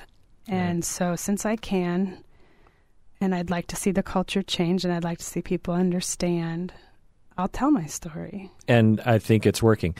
You have changed me. I haven't been through an experience like that. And although I would like to think intellectually I could have somewhat gotten here, uh, I wouldn't have been able to get 90% of the way that I have without you uh, telling your story.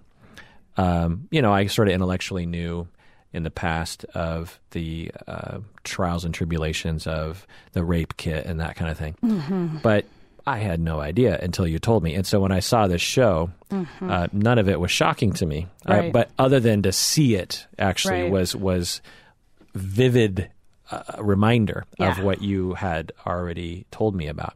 That's why it's been so beautiful. This show is it like pulls up our narratives and our stories to a, a visual, visual light for the know? first time. But Yeah, it's like here is you know. I mean, can you think of any other show or movie that has anything like this? That's this vivid and this drawn out and this no, and this demonstrative of no what happens to so many head. people like the you? only one is there's a movie with Jodie Foster years right. ago where she was raped. I forget yeah. the name of accused. that. Accused, and that had some. That was kind of the early Similar, yeah. similar, but this is more nuanced. It's more. It's more know, systemic. It's, um, yeah. I'd love to see some work on. Well, we always focus so much on the victim, and I'm glad we do now that people are getting heard. It sucks to be silenced, but we're always looking at what the victim do, what the victim say, what the victim, where where's the perpetrator? Why are we not looking? And we did. I guess this show did look at that a little more, but like, what's happening to create this scenario where this ha- right happens where and people choose to do this. I was it Netflix tends to want to make season twos of yeah. popular things, and after watching this, I was like, well, they're not going to make a season two. That's ridiculous.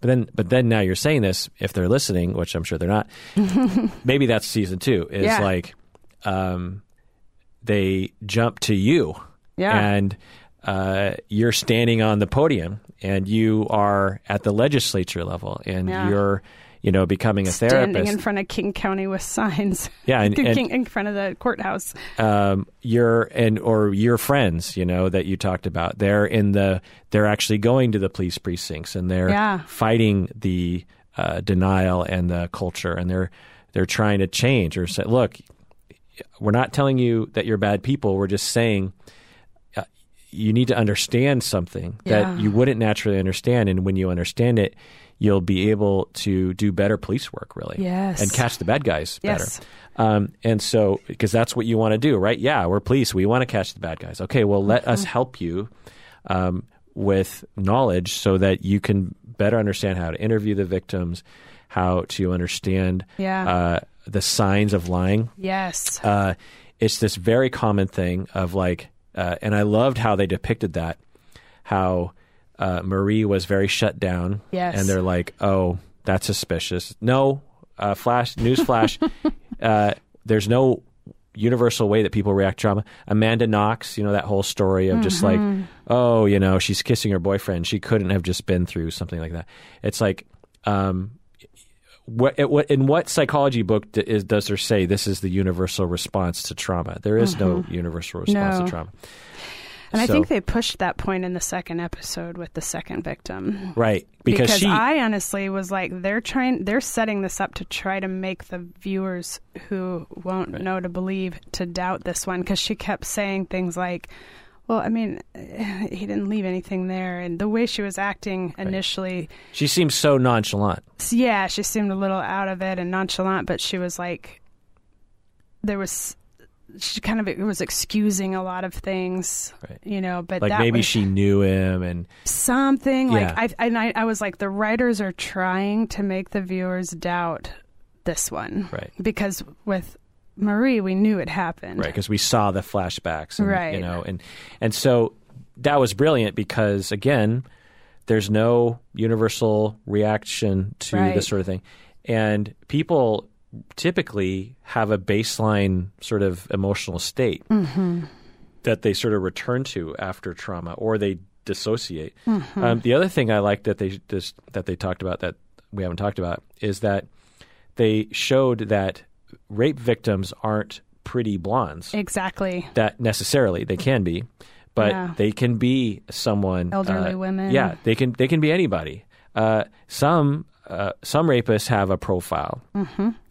But many uh, perpetrators they don't care who it is they just want to dominate Because it's not about sex; it's about Right. power. yeah they want to they they get off on domination and on humiliation Yep. uh, and that's that's the compulsion. It's it's uh, it has n- nothing to do with like one's sexual regular sexual urges. You can't translate. You can't imagine like okay, you can't take your sexuality and sort of push it to one side and go like okay that's that's what rape must be. It's this whole Right. other kind of deal. Yes. And so uh, I liked that. Uh, what else? yeah, you I- had some notes there. yeah. I me too. It's funny you ha- you have your notes and I've got mine. I'm like, oh, what's all this stuff? Uh, I forgot see. to put my oh my glasses around my head. I, I like that the acting, directing, cinematography, writing. I like that. Uh, yeah, I was wanting to talk about how well that was done. yeah, it's very well acted, very well I think it- directed. It, really makes the the storyline more important and like if Yeah. it was done poorly, I think it would be harder for people to yeah, like an after-school special kind of right. thing. Um, th- the other thing is that it was a feminist show in a very strong way, in a very important way, without it being overtly feminist. If that makes Yeah, any sense. yep, yep. Like you, a non-feminist could watch this show and be and feel, you know, good about the result and and sort of like Yeah. in or on board with the message without knowing they are in a feminist world. Right. They are witnessing the patriarchy. Mm-hmm. They are cheering for the feminists, whether they call themselves feminists or Mm-hmm. Not. Right. They're cheering for the notion of recognizing the plight of the marginalized, Yeah. and they are angry at the system Yeah. that is old and in place, whether we call it patriarchy or just tradition or ignorance or something.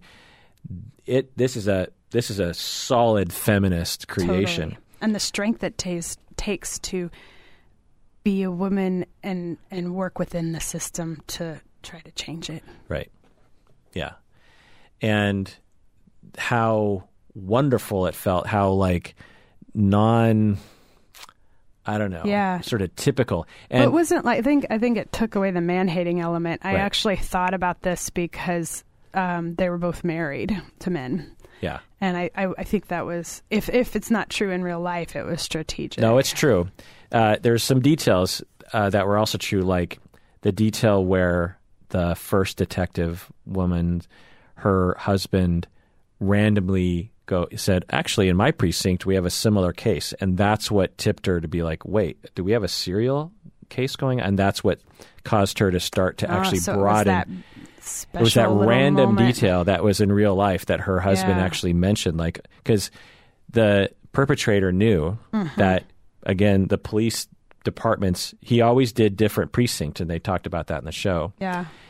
He knew that the police office, the precincts don't communicate with each other, Yeah. which I find to just be Mind- I got worried for a hot minute that it was him because they were after a police guy who knew the way around and Well, knew the the first police person I was worried didn't about- talk to each other, and I was like, "Oh my god, I- don't let it be this cool husband. I like him." yeah.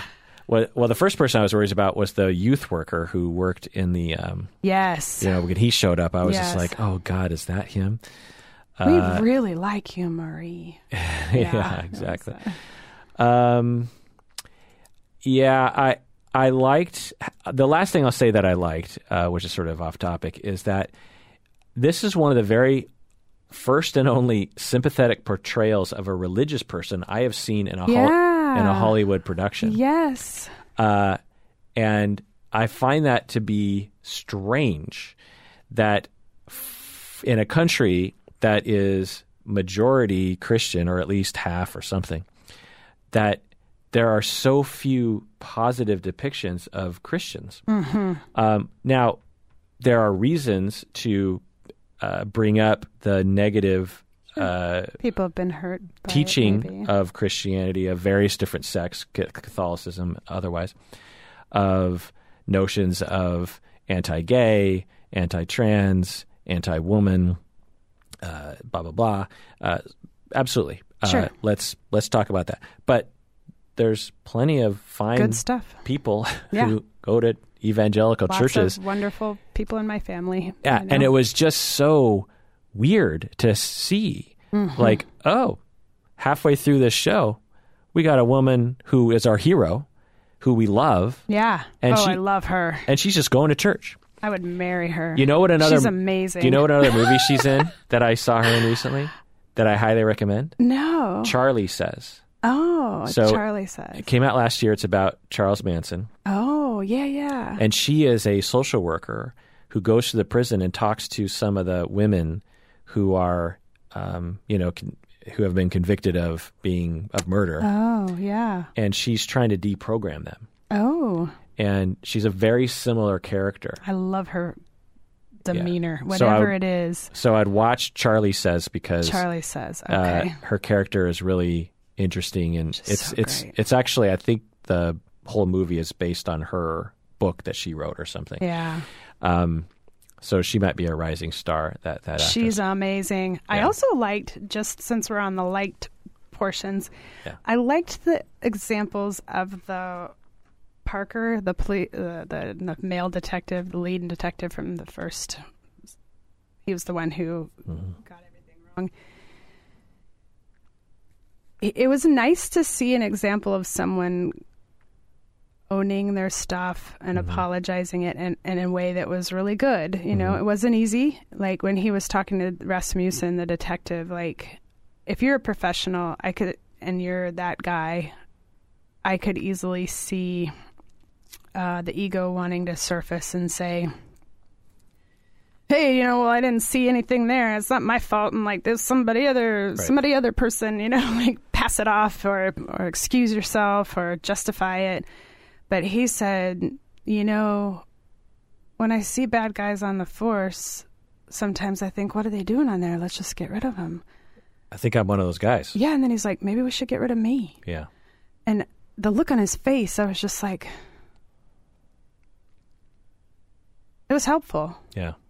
to see someone, my detective, the, the one detective I had, he's the reason, he's the only one in that whole path that was so awesome, hmm. you know, and I just appreciate it when I see someone being able to Right. shoot straight like that. Yeah. And as a writer, it would have been so much easier to Oh, write yeah. him off as an evil person. bad guy, but they didn't. They humanized him, which was Right. so important because I think he can be a symbol for Yeah. other police officers who've made mistakes to be like, it's okay.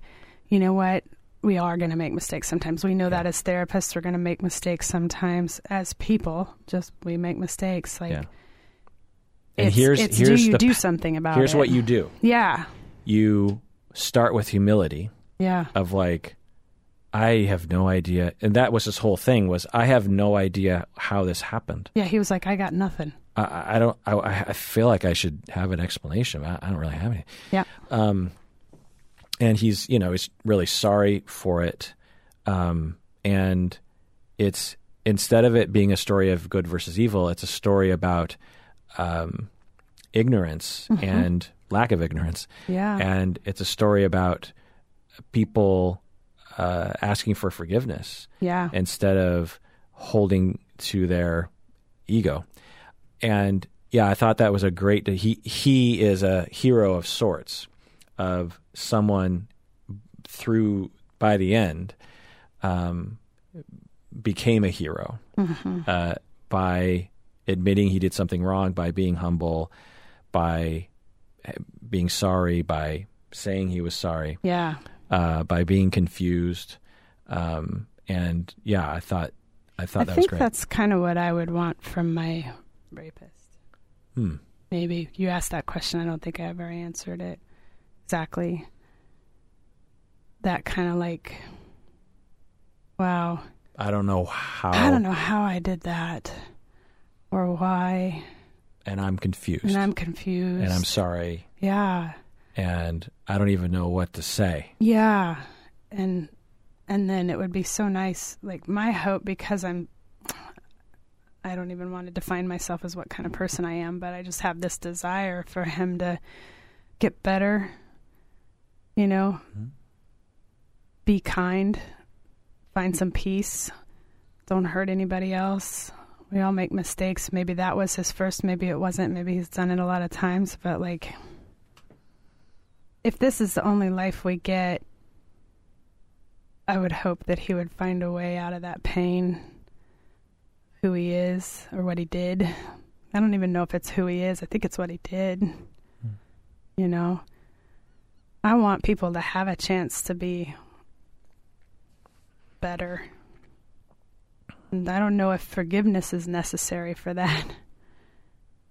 I don't know if my forgiveness is necessary for that. I don't know that I forgive him, but I do see what happened in the big structure of the world. You Mhm. know, the way we look at systems, I understand that there was probably a lot more to this than the point where our paths crossed. Right. And I, I just hope he doesn't have to suffer. And I hope he doesn't, his suffering doesn't spill out onto other people again. You know, like, I really believe, and I want to believe at least, that people are good, you know, even when they are capable of bad things. And I don't think if we don't give them a chance to return to that or have the hope for it, then I think they'll double down and say, yeah, all right, I surrender. Yeah. I'm a criminal. Right. And some people might. Yeah, you don't want that to happen. Well, thanks for coming on the show, Christy. Yeah, thank you. This was a lot like I I didn't know what to expect. but it means a lot to me to have a voice. It means a lot to me to talk about this show. It means a lot to everyone else. It means a lot to me. Um, in the same way that people respond to Unbelievable as a uh, document Yeah. of importance, uh, I'm positive people f- find your story and your path and your um, energy and your you're because you're a therapist too. A lot of people will write in, you know, like when Bob talks about things, they'll be like, "It's great to hear Bob talk about, it, but to hear it from a therapist is like so powerful because you know, mm-hmm. he's supposed to know he's he's a you know he's a helper he's mm-hmm. and to hear him talk from a therapist's point of view about himself is like has given me the chance to have a lot of self compassion Yeah. you're a therapist and so the clients out there who have been you know abused in some way Yeah. I want them to know that's one of the other reasons I speak is I want people to know they're not alone. I think we're more in that place now than we were back when I was starting activism, like the Me Too movement and things has really surfaced stuff. But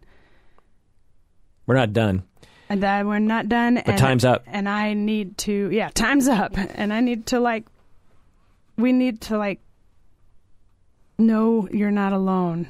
Like I think that's why I became like over like unhealthy involved in my activism because I thought I was the only person. I thought I needed to be the hero. And then when I met other people who were doing the work, I was like, oh, we can share in this burden. like I don't have to do it all by myself. but sometimes people feel they're alone out there and if anyone is listening, I want you to know you're not and it sucks to be a victim and things can be different going forward, but maybe they suck right now, but yeah. you might be surprised what the future holds. yeah But so your story matters. your story matters and so if you want to contact christy go to our website and go to the contact us page email me and i'll forward it to christy Uh, thanks for joining us, Christy. And everyone out there, please take care of yourself because you deserve it. thank you